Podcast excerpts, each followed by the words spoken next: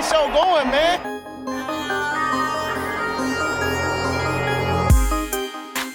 Angelo, what an interception! Steps into it, pass is caught! Diggs! Sideline! Touchdown! Unbelievable! Ihr hört Cover 3, der Podcast für Fantasy Football. Moin und herzlich willkommen zu einer neuen Folge Cover 3 der Fantasy Football Podcast. Mein Name ist Timo und an meiner Seite Rico. Moin. Und Björn. Moin, Leute. Weiterhin alle aus dem Homeoffice, ich heute mal aus der Küche. Und ins Tonstudio versetzt. wo ich wurde verfrachtet in die Küche. Ähm, wir haben uns alle wunderbar, wunderprächtig vorbereitet heute für euch auf die Spieler aus dem College. Ähm, Stunden um Stunden haben wir die Spieler gescoutet und werden euch heute berichten, was die Vorteile von den besten Running Backs und Quarterbacks im Draft so sind und wann ihr die ziehen solltet oder ob ihr die überhaupt ziehen solltet. Genau, und vorher gibt's noch ein paar Ankündigungen zu machen. Ich glaube, Rico fängt an. Genau. Ähm, einmal nur zu der Hörerliga. Also erstmal danke, die ganzen Nachrichten haben wir schon bekommen. Eine Hörerliga haben wir jetzt auf jeden Fall schon mal voll. Danke an alle, die sich gemeldet haben. Ähm, wie gesagt, die Plattformen haben noch nicht auf. Wir schreiben euch. Also ich habe eine Liste gemacht mit all euren Instagram-Accounts und wo ihr uns überall geschrieben habt. Und sobald die Plattformen aufmachen, das müsste eigentlich immer so Mitte Mai, Anfang Juni oder so sein, ähm, können wir euch per E-Mail-Adresse einladen. Also nicht, dass ihr euch wundert, wenn jetzt in den nächsten zwei, drei Wochen erstmal nichts kommt. Wir haben euch auf dem Schirm, wir schreiben euch. Ähm, weiterhin, eine Person hat auch schon gesagt, ich möchte mit Person XY in einer Liga sein. Gar kein Thema, ist auch vermerkt. Also auch da, wenn ihr irgendwie Kumpels habt, mit denen ihr zusammenspielen wollt oder nachträglich noch ein Kollege kommt oder so, sagt er einfach Bescheid. Ähm, kriegen wir alles gedeichselt. Wie gesagt, wir haben das ja frühzeitig jetzt angefangen wir haben genug Vorlauf, das kriegen wir alles hin. Also gerne nochmal äh, die Werbetrommel rühren und noch ein paar Leute mit ranholen, damit wir hier mindestens mit zwei, drei Ligen rausgehen können. Äh, ja, das war eigentlich nur das, was ich zu der Hörerliga sagen wollte. Genau, dann. Ach so, willst du gleich weitermachen oder soll Brady? Kann ich auch weitermachen. Okay. Oder will irgendjemand? Äh, Thema T-Shirt sind wir jetzt wahrscheinlich erstmal, ne? Ach so. Mach du. ich, ich mache, okay, alles klar. Ähm, unseren guten Podcast-Kollegen ähm, Mike von Faszination Football. Die meisten, die schon etwas länger dran sind, werden ihn ja kennen. Auch da haben wir schon das ein oder andere Interview gemacht. Ähm, hat eine Aktion gestartet, die auch wir schon in den Stories verlinkt haben mit Hashtag Hit Corona. Die ganz kurze Zusammenfassung. Ähm, Mike hat ja diese Faszination Football T-Shirt und Hoodies, die man erwerben kann bei ihm im Online-Shop. Und der hat jetzt einfach zur, zum gegebenen Anlass die coole Aktion gestartet, dass er quasi an diesen ganzen Dingern gar nichts verdient, sondern das ganze Geld, was man dafür quasi ausgibt, an Vereine geht, die durch Corona betroffen sind. Ähm, fanden wir eine mega coole Aktion und würden das Ganze gerne unterstützen und haben uns gedacht, das Ganze jetzt unter vorgehaltener Hand, weil wir eben erst geschrieben haben, ob das okay ist, aber wir gehen mal davon aus, dass es okay ist, ähm, würden wir uns nämlich gerne käuflich ein solches T-Shirt bei ihm erwerben und das dann unter euch verlosen. Ähm, wie wir das Ganze machen, sagen wir am besten erst, falls er sich im Laufe der Folge meldet, oder? Ja, ja genau. genau, so machen okay. wir das. Also im Laufe der Folge erfahrt ihr hoffentlich mehr dazu. Ähm, ja, nur dass er schon mal Bescheid weiß, es gibt wahrscheinlich da ein T-Shirt zu gewinnen. Und wir machen da jetzt keine große Tombola oder so, sondern wir machen dann einfach ganz klare einzelne Regeln. Wir finden die Aktion nur einfach cool und wollen deswegen ähm, das Ganze einfach unterstützen. Und der Grund, warum wir das Ganze verlosen, nicht damit wir hier Werbung für uns machen, sondern einfach, weil wir alle drei schon ein T-Shirt von ihm haben und auch da kann man, also wir machen ja nicht viel Werbung, aber da möchte ich wirklich mal aus gegebenem Anlass Werbung machen. Das T-Shirt ist wirklich geil. Also das ist kein, das ist nicht so ein Billo-T-Shirt, was irgendwie nach der dritten Wäsche zusammenfällt oder so. Ich habe es beim Footballtraining unter den Pads angehabt, ich habe es zum Laufen angehabt, ich habe es so draußen angehabt, habe das Ding bestimmt schon 15, 20 Mal gewaschen und auch in Trockner geworfen. Da ist wirklich kein Qualitätsabfall. Also das sind wirklich richtig, richtig gute Shirts. Da muss man wirklich mal Lob machen. Also wenn wir uns, glaube ich, nicht für Patreon entschieden hätten, sondern für Merchandise. Ich gehe mal davon aus, dass unsere Qualität nicht derart gut gewesen wäre, muss ich ganz ehrlich sagen. Also die Dinger sind wirklich gut. Also da Lob an der Stelle, falls Mike das hört. Also bleibt dran. Wir hoffen, dass Mike sich zwischendurch meldet, dass wir dieses T-Shirt dann unter die Leute bringen können und vor allem das Ganze unterstützen können. Und ansonsten schaut da einfach mal bei faszinationfootball.de vorbei, falls euch das Ganze interessiert. So, sehr schön. Werbung vorbei. Werbung vorbei. Dann geht's jetzt noch einmal zu den News. Breaking News. Ja, viel passiert ja eigentlich nicht. Also die Offseason ist ja quasi eigentlich schon relativ vorbei. Jetzt geht's Richtung Draft und haben aber trotzdem noch mal einen Trade jetzt gehabt und zwar sogar einen relativ großen mit Brandon Cooks, der zum gefühlt siebten Mal das Team wechselt. Ich glaube nicht, dass ein ähm, man kann ja ihn schon einen sehr guten Spieler nennen, vielleicht jetzt nicht den Überstar, aber schon Starspieler, der jetzt ähm, zu den Texans geht für einen Zweitrunden-Pick. Die Texans bekommen noch einen Viertrunden-Pick insgesamt. Und ähm, ja, das Einzige, was natürlich echt schwer wiegt für die Rams auf jeden Fall, sind 21,8 Millionen Dead Cap dieses Jahr. Das ist schon echt extrem. Also die Rams zahlen eigentlich dafür, dass der General Manager viele Verträge verlängert hat, viele große Verträge verlängert hat und sie eigentlich einen Super Bowl gewinnen wollten, den sie ja aber nicht gewonnen haben. Und jetzt sind sie da ein bisschen im Schlamassel aus Texans Sicht weiß ich nicht, wie es euch geht, aber, aber Brandon Cooks ist halt auch, der hat die letzten Jahre nicht immer alle Spiele gemacht und man zahlt, glaube ich, fast das gleiche wie für die Andre Hopkins und er ist aber auch einfach nicht so gut. Er ist zwar wahnsinnig schnell, das ist jetzt die Texans Offense auf jeden Fall, aber sonst finde ich jetzt den Move nicht so gut. Also man muss halt einfach sagen, ich glaube, dass es einfach wirklich was Persönliches zwischen Bill O'Brien und äh, die Andre Hopkins war, dass er getradet wurde. Also der Move jetzt alleine für sich stehend war ja gar nicht so schlecht jetzt, der letzte. Das kann man ja schon sagen. Wenn man das Gesamtpaket sieht, das ist halt irgendwie einfach schlecht gewesen. Ich fände den Move mega geil, hätten die noch die Andre Hopkins. ja. Das wäre wirklich ein ja, Move gewesen, wo ich gesagt hätte, geil, geil, geil, geil. In genau die Kerbe würde ich auch schlagen. Also das Ganze muss man einfach mal losgelöst von dem DeAndre Hopkins Trade sehen. Also das Ding war einfach Mist, das bleibt es auch. Aber wenn man das jetzt wirklich mal ausklammert, war der Move an sich von den Texans, glaube ich, echt gut. Ähm, du hast jemanden, der der Andre Hopkins nicht ersetzen kann, aber du hast jetzt zumindest halbwegs adäquaten Ersatz in den Raum geholt. Das macht, ähm, ist für Sean Watson natürlich gut. Auch Brandon Cooks dürfte da die unangefochtene Nummer eins eigentlich sein. Also aus Fantasy-Sicht auch gut und auch für die Rams ist es aus Fantasy-Sicht gut, weil wir jetzt da wirklich nur noch zwei klare Receiver haben, wo wir auch wissen, woran wir bei denen sind. Die hatten ja vorher das Trio, wo wir gesagt haben, keine Ahnung, wie sich das so wirklich aufteilt. Cooper Cup war ja so eigentlich die Nummer eins da. Also aus Fantasy-Sicht finde ich die Moves aus beiden Richtungen gut, weil es uns die Sache ein bisschen leichter macht. Ansonsten, ja, wenn man Hopkins mal ausklammert, war der Trade insgesamt für Houston gut, für die Rams ähm, nicht. Aber auch die Rams mussten es natürlich machen. Die müssen jetzt einfach Geld und Picks irgendwie klar machen. Aber die haben sich halt, das war halt wirklich ein All-in-Move damals, ne? Und jetzt musst du halt die Konsequenzen tragen, was wir auch damals vor einem Jahr schon gesagt hatten. Jo.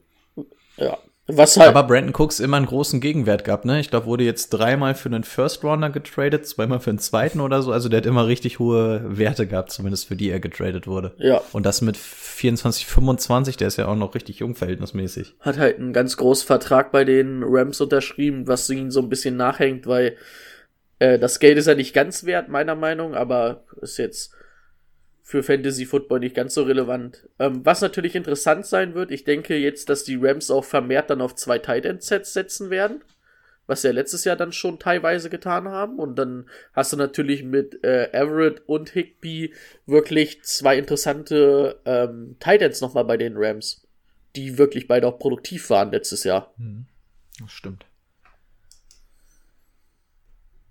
Ja, und ich glaube, ansonsten ist nichts wirklich passiert, ne, in der Liga. Ja.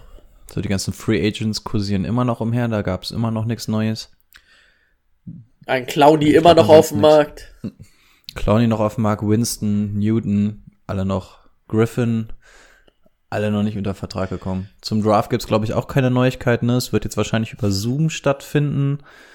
Also halt wirklich per Videochat und den ganzen Kram. Aber ansonsten glaube ich nichts Nennenswertes. Auf jeden Fall, dass er halt äh, normal stattfinden soll, also zum normalen Zeitraum. Ne? Wie normal das dann ist, ist eine andere Sache, aber an sich, ich denke, das sollte auch für die Teams kein Problem sein. Ne?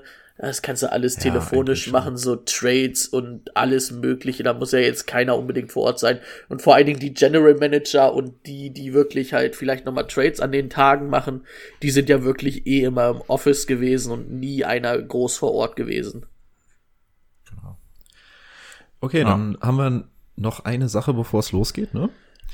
Wir haben eine Frage bekommen über Instagram äh, von einem Hörer, der in einer Dynasty League spielt. Äh, hast du die offen jetzt oder soll ich vorlesen? Ich hätte Okay, so offen, ja. Ähm, also wir haben mit dem guten Herrn auch schon gesprochen, dachten aber, das ist tatsächlich mal eine Frage, die man mal mit in die Folge nehmen kann, weil es zum einen mal eine Dynasty League betrifft. Ähm, haben wir ja nicht so unser Augenmerk bisher in den Folgen drauf gelegt, weil es halt verhältnismäßig selten ist in Deutschland, dass man eine gute Dynasty League hat. Kurzzusammenfassung für Dynasty, ähm, du kriegst nicht jedes Jahr ein neues Team, sondern du behältst dein Team über Jahre hinweg und das macht das Ganze halt ein bisschen realistischer aus Fantasy, äh, aus NFL-Sicht, weil du wirklich auch mal in den Rebuild-Modus gehen kannst und halt auch das Alter reinzählst und du ziehst halt einfach nicht jedes Jahr neue Leute. Das heißt, deine Liga ist einfach auf Jahre angesetzt. Ähm, das ist der Unterschied und ja, die Frage war an sich ganz interessant, hat auch ähm, ein bisschen Redepotenzial, deswegen haben wir gesagt, wir nehmen das ganze Ding einfach mal hier mit in die Folge, dass wir uns alle mal so eine Minute dazu austauschen können. Vor allen Dingen den Bogen da jetzt auch nicht überspannen. Aber ähm, die Frage war im Endeffekt, der gute Mann hat Jared Goff und ihm wurde angeboten ein First Rounder an Stelle 4. Das heißt, der vierte Overall Pick, da muss man jetzt halt wieder unterscheiden. Bei dem Draft werden nur Rookies gezogen. Das heißt, nur die Spieler, die alle neu in die Liga kommen. Sprich Quarterbacks, Wide right Receiver, Running Backs etc. Ähm, und da war jetzt die Frage, solle er das machen oder nicht? Die ganz schnelle Zusammenfassung, es ist eine PPR-League mit Superflex. Das heißt Points per Reception. Das heißt, für jeden gefangenen Ball gibt es einen Extrapunkt. Ähm, es ist eine Superflex. Das heißt, man kann mit zwei Quarterbacks spielen. Genau, er hatte noch äh, Breeze, Minshew, Drew Lock und halt Jared Goff. Und war jetzt die Frage, ob er denn diesen Jared Goff für den vierten Pick quasi abgeben soll. Ähm, und Zusammenfassung, er ist auch nicht im Win-Now-Modus. Möchte jemand was sagen oder soll ich? Oder wir wollen was machen?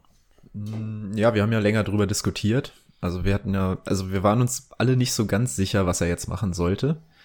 Ähm, was ich damals gar nicht gefragt habe, weißt du das zufällig, ähm, ob die alle Spieler mitnehmen oder ob ein paar wieder auf den Markt kommen? Also dass sie irgendwie den Kader zu 80 Prozent behalten oder wahrscheinlich, weiß ich jetzt nicht. Ne? Mm, Weiß ich nicht, aber Dynasty nimmst du alle eigentlich alle mit.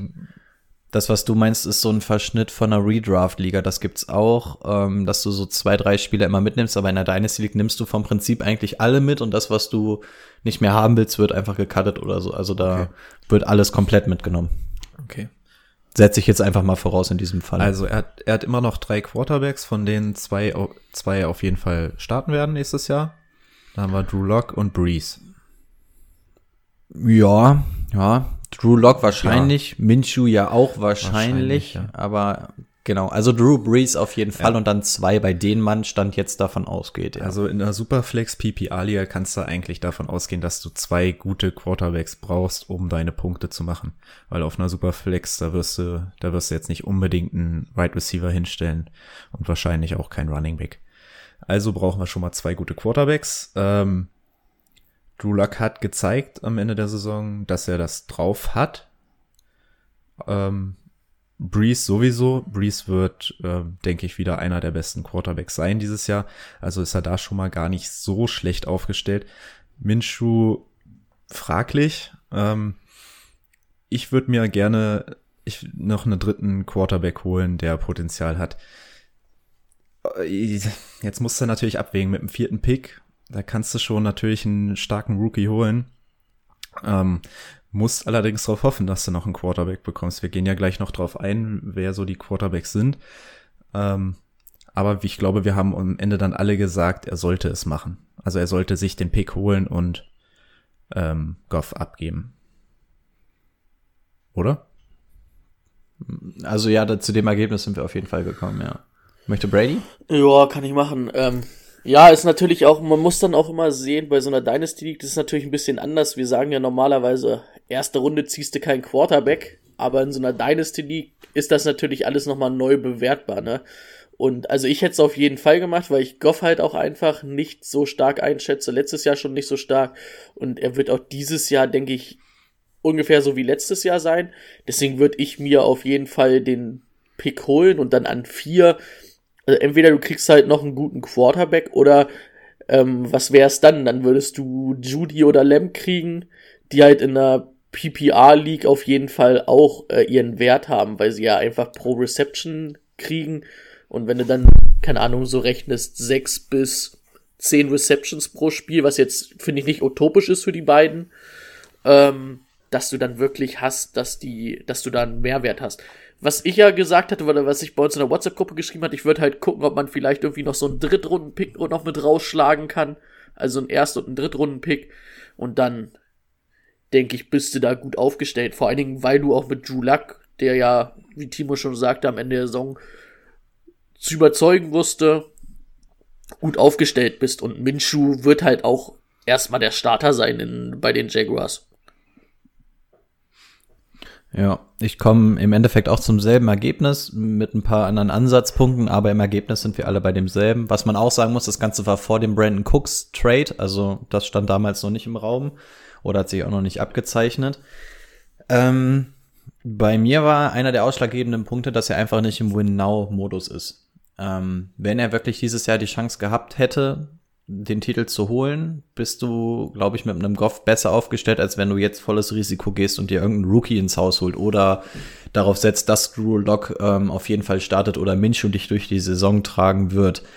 Ähm, die Tatsache, dass er aber nicht im Win-Now-Modus ist, zeigt einfach, dass er für die Zukunft plant. Und ähm, Jared Goff hat eine schwere Division, ähm, hat jetzt auch noch Brandon Cooks verloren und ist eh auf dem absteigenden Ast. Man sieht, dass die Rams auch langsam schon im Rebuild sind und so. Deswegen ist ähm, Goff wäre eventuell für diese Saison noch eine Option gewesen, ist aber meiner Meinung nach nicht die langfristige Option. Und dann hat er uns noch auch seinen Kader geschickt, da hat man gesehen, dass man da einfach auf Right Receiver und Running Back einfach sehr viel besser noch nachbessern muss oder sollte. Ja, vor allem Wide Receiver, ne? War halt. Ich glaube, ja. Ich habe den Kader jetzt gerade nicht mehr vor Running Augen, aber Back ich weiß, dass da auf jeden Fall Baustellen Run, Running Back fand ich ganz in Ordnung, aber bei Wide Receiver hat mir so ein bisschen das gefehlt, wo du auf jeden Fall sagen kannst, selbst wenn du keinen Quarterback ziehst, den du dir vielleicht irgendwie über die Free Agent dann holst, ich weiß jetzt halt nicht genau, wie es in der Dynasty Liga ist, ob du dann dir auch noch Free Agents holen kannst, theoretisch, die auf dem Markt sind. Aber wenn du, selbst wenn du da jetzt mal mit dem Ansatz, den ich hatte, irgendwie einen Erst- und einen Drittrunden-Picks in einen Right Receiver dieses Jahr investierst, wärst du da, glaube ich, gut mitgefahren.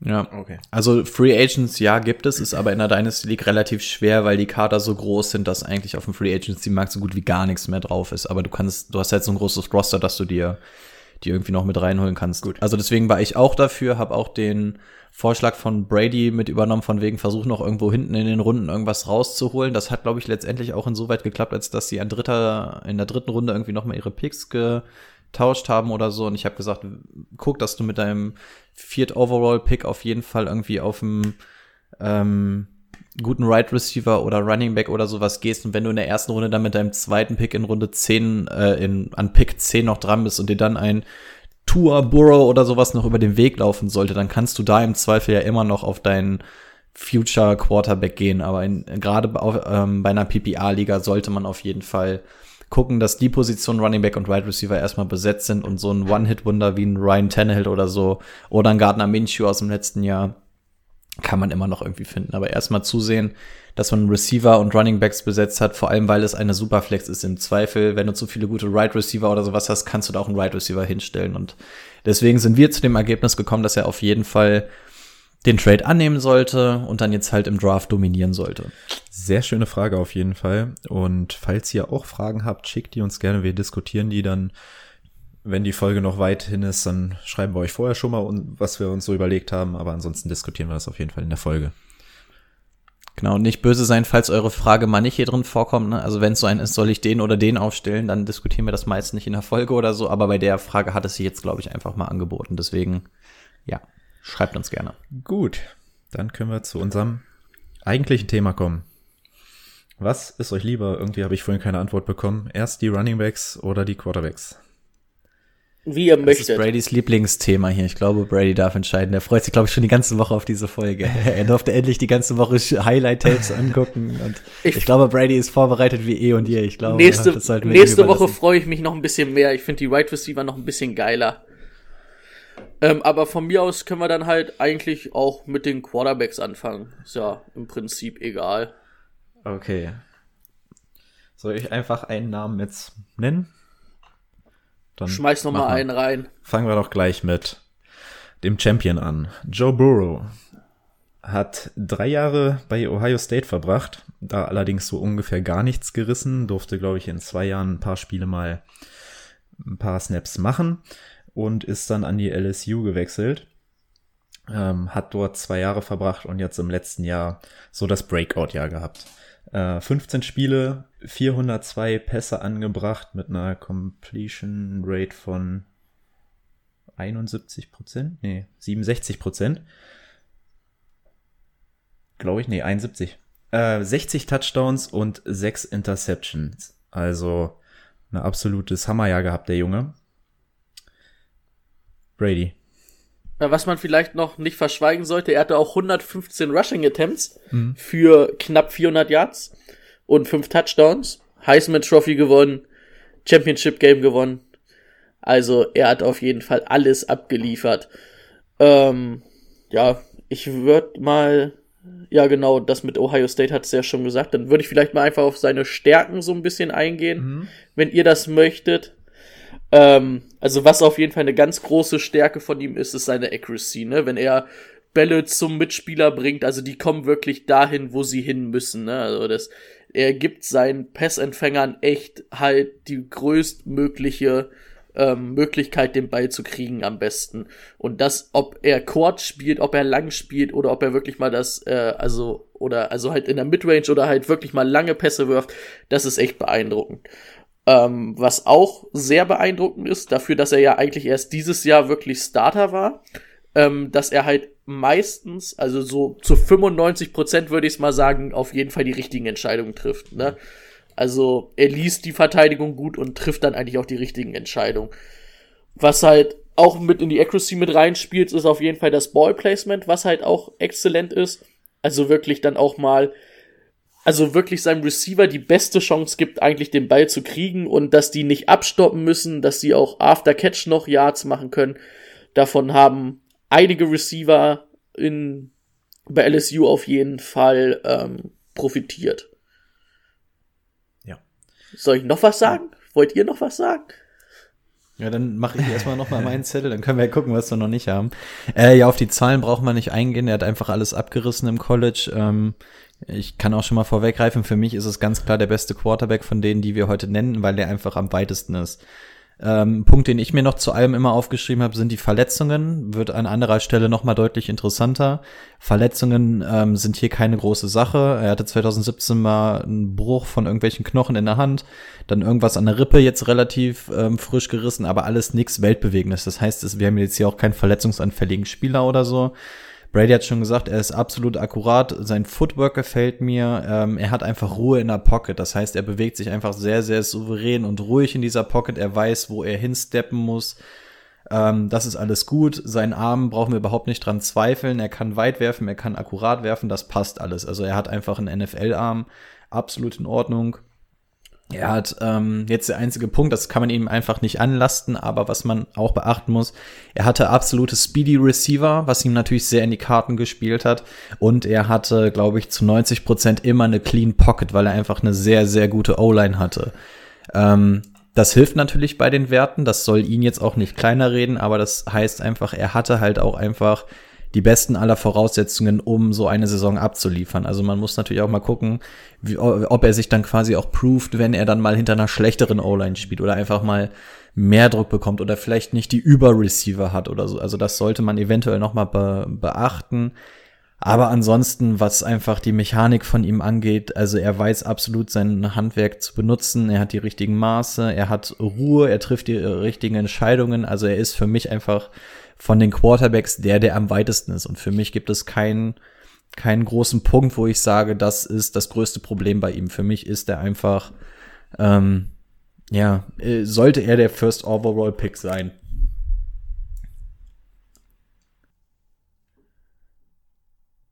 Möchtest du was sagen, Timo? Sacken lassen, nee, ihr oder? wart gerade irgendwie weg bei mir. Oh, das muss so. ich noch aufschreiben. 25. Okay. Ähm. Oh, Mike hat geschrieben. Soll ich schnell oder wollen wir später? Ja, machen wir das schnell. Ja, bitte. Ähm, hi Timo, ich hoffe, ich lese mal vorne. ich hoffe, euch geht es allen gut. Ja. Ja. klar, können wir so machen. Cool, dass ihr dabei seid, beziehungsweise die Aktion unterstützt. Ja, das machen wir auch gerne. Okay, cool. Also wir haben es ja schon angekündigt, dann ist es jetzt auch offiziell. Wir, wir verlosen einmal das Shirt. Ähm, wollen wir es in weiß oder schwarz holen? Wir haben es alle in schwarz. Wollen wir dann das weiße holen? Wollen wir das schwarze holen? Wir müssen das jetzt einfach mal entscheiden hier für die Hörer. Dann holen wir einfach mal ein weißes. Nehmen wir einfach mal weiß, ja? Okay. Ähm, was wollen wir machen, damit die Leute das gewinnen können? Also wie gesagt, wir wollen keine große Verlosung machen. Wollen wir einfach sagen, wer das zuerst hört? Oder? Ja, genau. Bevor wir da jetzt hier noch Also- irgendwie was rausschlagen mit. Wer, wer zuerst schreit. Genau. Schreit Genau, einfach also wir hier. wollen hier auch keinen Profit, keinen Profit aus der Sache schlagen oder so, sondern einfach treue Hörer damit belohnen. Also, wer das jetzt hier an dieser Stelle zuerst hört, schreibt uns über irgendeinen Kanal einfach so, ich hab's gehört, ähm, bin ich der Gewinner oder irgendwie sowas und einfach der Erste, der uns an irgendeinem Kanal geschrieben hat, bekommt das einfach, wir machen keine große Sache draus. Wenn ihr die Folge jetzt erst, ähm, wir kommen online, wahrscheinlich am Sonntag, wenn ihr das jetzt erst Montagabend hört, braucht ihr uns wahrscheinlich nicht mehr schreiben, aber wenn es jetzt irgendwie, sagen wir mal, Montagmorgen ist oder so, versucht mal euer Glück, schreibt uns einfach mal an. Wie gesagt, Windhund-Prinzip, der Erste bekommt einfach dieses Shirt. Und das Wichtigste, schaut einfach echt mal vorbei bei Hashtag HitCorona. Gute Aktion. Genau. Ja. So, dann wollen wir noch mal Zurück zu Joe. Joe kurz abschließen. Ihr habt ja schon eigentlich alles gesagt, ähm, was ich auch habe.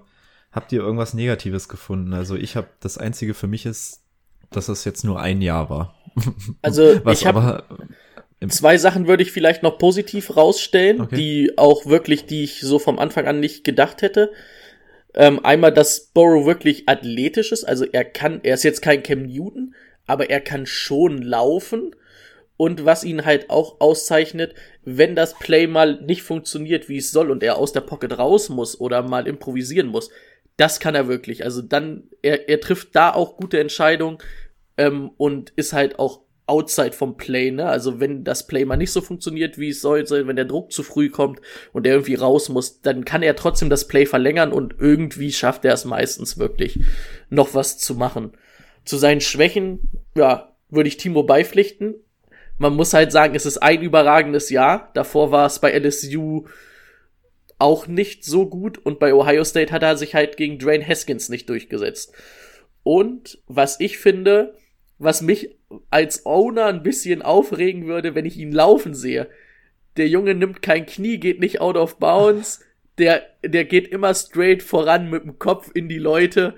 Es ist halt, also es macht dir halt Fans auf dem College oder es macht dir auch Fans. Aber als Owner und macht das mal in der NFL gegen so ein paar Verteidiger. Ich weiß nicht, ob das, ob er sich das nicht noch schnell abgewöhnen sollte. Aber das ist ja nix, was du, was du dir nicht abgewöhnen kannst. Das stimmt. Ich hatte noch eine Sache aufgeschrieben, ähm, einfach um irgendwas zu finden, was, was negativ an dem ist. Im, Im Vergleich zu den anderen Quarterbacks, die wir gleich noch alle ansprechen, finde ich den Arm jetzt nicht so überragend. Also er ist immer noch mega gut, aber die anderen finde ich da noch ein bisschen besser. Hat, hat, also hat jedenfalls nicht die Stärke eines Mahomes, aber kann Ja. wirklich eigentlich jeden Wurf. Ja. Ist ja nur die Frage, was wir als Standard nehmen, ne? Also ich glaube, ähm, so Standard, man sagt eigentlich, ein guter Arm ist alles, was akkurat noch über 40, 45 Yard kommt. Und Das kann das er. schafft er. Und er schafft halt wirklich nicht diese Mahomes 60, 55 Yard Dinger. Aber er, er, also im Vergleich auf jeden Fall. Aber wie gesagt, das ist halt auch nicht Standard, dass man so eine Dinger wirft, ne? Und wie oft wirft man die halt auch? Nee, das kannst du ja wirklich nicht als Standard nehmen, den Arm von Ja. Mahomes. Okay. Was man noch dazu sagen muss, wir können jetzt aus Fantasy-Sicht natürlich sorry, noch nichts wirklich sagen. Ne? Also wenn er dann wirklich ein Team hat nach dem NFL-Draft, setzen wir uns auch noch mal hin, sagen aus Fantasy-Sicht, wie es ist. Nun natürlich ist es jetzt ein Unterschied, kommt er nach Miami, kommt er nach New England, kommt er nach weiß der Geier was, ne? Also deswegen so diesen Fantasy-Aspekt nehmen wir dann erst, wenn wir wirklich wissen, wo ist er denn dann auch gelandet, Ja. oder? Man muss natürlich aber auch einfach sagen, also alles andere als wenn die Bengals ihn nicht an eins ziehen Ja. würden, wäre für mich verkehrt. Und ich glaube, ich habe es ja letzte Woche hatten ja Team und ich schon die Wette und ich denke, er wird gleich von Anfang an zu einem der besseren NFL Quarterbacks gehören. Also ob es vielleicht Top 10 wird für Fantasy Football, ah, könnte ich mir sogar auch vorstellen.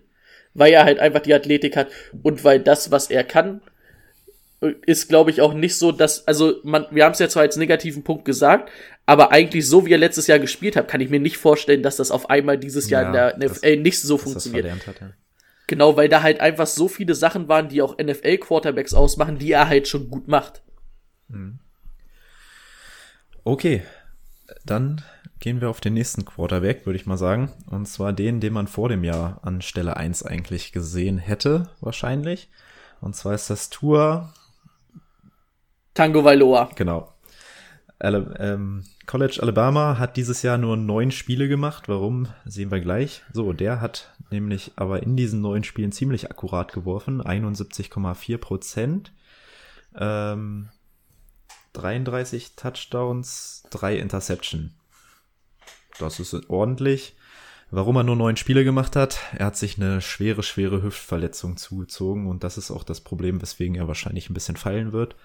Ähm, er hatte davor auch schon einige Beinverletzungen und ja, ist fraglich, wie, wie fit er denn jetzt auf Dauer sein kann für die NFL. Aber fangen wir doch erstmal damit an, was ihn so wertvoll macht und wieso er sehr wahrscheinlich in der ersten Runde weggehen wird. Da darf ich ja wahrscheinlich wieder anfangen, ne? Ja. Klasse. Also, was man bei Tour beachten sollte, er ist auf jeden Fall Linkshändler. Das ist ja nix, ähm, was eigentlich normal ist. Also, was heißt, was normal ist, aber es gibt nicht viele NFL-Quarterbacks. Ich glaube momentan sogar gar kein Starting-Quarterback, der Linkshändler ist. Und ähm, auch wenn er eigentlich athletisch ist, ist er eher so ein klassischer Pocket-Passer, der halt wirklich in der Pocket drin ist. Was ihn auch ausmacht, wie Burrow, ist halt vor allem die Accuracy und das Ball-Placement. Das Ball-Placement finde ich noch mal ein bisschen besser sogar als bei Burrow. Ähm, er kann vor allen Dingen Kurzpass und Midrange ist so sein Spiel, aber auch die langen Bälle. Er hat jetzt nicht den stärksten Arm, das muss man auch als negativen Punkt ähm, anmerken. Also wenn er mal wirklich auch die Midrange, so 20 Yards, sage ich mal, mit, mit ordentlich Power reinwerfen soll, das ist nicht das, was ihn auszeichnet. Aber trotzdem kommen seine langen Bälle irgendwie echt genau, fallen genau über dem Verteidiger runter, genau für seine Receiver. Das ist echt stark. Ähm, Pocket Movement finde ich auch sogar noch ein bisschen besser als das von Burrow. Also da, das ist echt, also da gibt's echt viele Tapes, wo es Spaß macht, wie er da Rushern ausweicht. Das ist echt stark. Und ähm, was auch einfach Spaß macht, ihm zuzugucken. Also wenn du diese, wirklich diese Mechanik, diese Wurfmechanik guckst, das sieht einfach, das sieht geil aus. Es sieht halt aus, wie, wie so ein Quarterback spielen sollte, finde ich. Ähm, an sich ist er athletisch, durfte aber jetzt letztes Jahr hat er auf jeden Fall nicht mehr so viele Plays gehabt. Aber jetzt ist auch die Frage, was halt Nick Saban da vielleicht gesagt hat, Bruder, äh, ganz ehrlich, du läufst am besten nicht, weil äh, du so verletzungsanfällig bist. Aber sonst, das ist halt so das, was ihn für mich halt ausmacht. Ja. Also es sind auch die Punkte, die ich aufgeschrieben hatte. Genauer Passer, aggressiv äh, das Feld runterwerfen. Und er kann es halt auch, ne? Die kommen genau, hast du gesagt, die fallen dann direkt dem Receiver in die Hand. Was, äh, hier habe ich mir auch noch einen negativen Punkt so aufgeschrieben. Und zwar, das hattest du auch angesprochen, er ist Linkshänder. Ähm, ist für die Wide Receiver natürlich erstmal eine Umstellung. Ne? Die, die Bälle fliegen anders, kommen von der anderen Seite geflogen. Ähm, kann ich mir vorstellen, dass das erstmal ein bisschen Einspielzeit benötigt. Boah, da muss ich sagen, da bin ich nicht so drin, um das zu beurteilen. Also es ist halt was, was ihn ausmacht oder besonders macht, aber ob das Also unbedingt vielleicht kann Rico ja da was zu sagen, wenn er. ein negativer Punkt ist. Also ich kann es dir aus Defense-Sicht sagen. Aus Defense-Sicht ist es schwer, weil ähm, ich weiß nicht, ob ich jetzt zu sehr abtauche, aber du hast ja auch aus Defense-Sicht immer eine Strong und eine Weak Side. Die du auch in der Defense benennst. Und gerade wenn zum Beispiel bei einer Twin Formation, also wenn auf einer, äh, wenn die beiden Seiten ausgeglichen sind, gehst du immer, ist im Zweifel immer die Strong Side, die ähm, starke, der starke Wurfarm vom Quarterback. Das macht schon relativ viel aus. Also aus, Def äh, aus Defense-Sicht ist ein Linkshänder-Quarterback schon echt ein Unterschied. Ich habe nie mit einem Linkshänder-Quarterback zusammen gespielt. Ich kann dir nicht sagen, wie es ist ähm, ob die Bälle irgendwie anders kommen. Ich weiß aber, dass es auf jeden Fall eine Umstellung für die D-Line und generell für die ganze Defense ist. Ich kann jetzt leider aus Offensicht nicht sagen, inwieweit sich das auswirkt, aber es ist auf jeden Fall für die Defense nicht leichter, weil es halt einfach sehr, sehr selten ist und dann schon ein bisschen Umstellung ist. Ja. Okay, was machen die NFL-Teams jetzt mit, den, mit der Verletzungsgeschichte? Wo seht ihr ihn? Soll ich noch mal meine Punkte Achso, schnell erzählen? Ja, klar. Natürlich, erzähl. Ähm, ja, was hatten wir da noch nicht? Also was, was mir an Tour, also ich habe ich hab ein paar negative Punkte, das ist aber Meckern auf sehr, sehr hohem Niveau. Ähm, nur das mal vorweg, ich halte von Tour absolut viel. Also, was habe ich mir noch aufgeschrieben? Erstmal die guten Punkte, die ihr vielleicht noch nicht angesprochen habt. Ähm, er ist ein richtig guter Charakter. Also, was man so mitbekommt, er ist ein sehr guter Leader. Er geht so, äh, er passt super gut in das Team. Alles perfekt. Er ist auch etwas erfahrener. Also gerade im Vergleich zu einem Burrow kannst du da halt wirklich mal so ein bisschen Konstanz in den Spielen sehen, weil du dir einfach schon ein bisschen mehr angucken kannst. Also er ist einfach erfahrener. Äh, die Vision habt ihr schon angesprochen, den Arm habt ihr schon angesprochen. So, er ist sehr mobil, allerdings kein Rusher. Was meine ich damit? Er ist ähm, schon eher der Pocket Passer. Was mir bei ihm aber auffällt, dass er auch oft, wenn er anfängt zu scramblen, aus der Pocket ausbricht, aber halt wirklich nicht nach vorne läuft, wie es zum Beispiel ein Cam Newton macht, sondern dann eher vielleicht so ein Russell Wilson, meister, der die Spielzüge dann verlängert, indem er das zwar aus der Pocket ausbricht, aber nicht nach vorne geht, sondern einfach die Spielzüge verlängert. Ähm, das macht er auch sehr gut. Er verliert etwas an Vision, also so ein bisschen die Übersicht über das Feld, sobald er aus der Pocket rausrollt. Das merkt man schon, weil in der Pocket hat er eine wirklich sehr, sehr gute Vision. Aber das ist halt auch normal, ne? gerade wenn sich der Spielzug verlängert, aber da merkt man schon, dass dann die Vision etwas kleiner wird. Er ist aber gegen den Druck in Ordnung. Ähm, was mich, das Einzige, was mich noch ein bisschen stört, er versucht mir noch etwas zu riskant, ähm, immer dem Sack zu entgehen.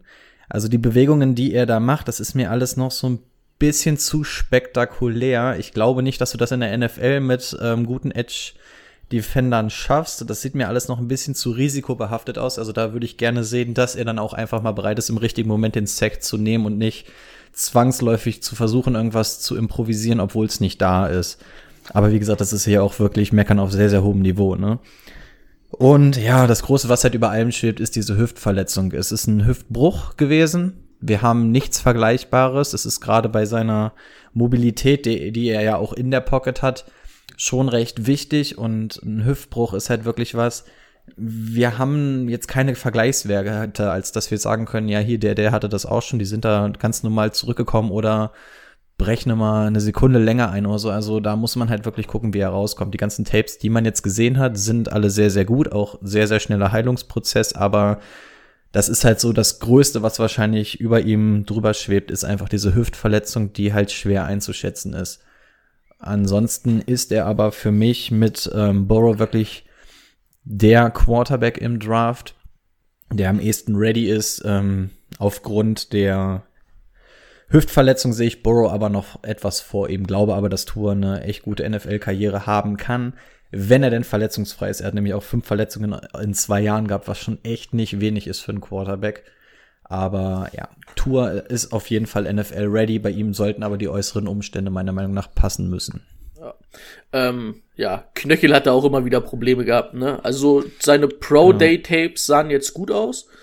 Ähm, ich hätte noch zwei negative Punkte, die er jetzt noch nicht gesagt hat. Also wir hatten ja einmal gesagt den Arm oder das hatte ich gesagt. Dann die Verletzungen hatten wir ja alle gesagt.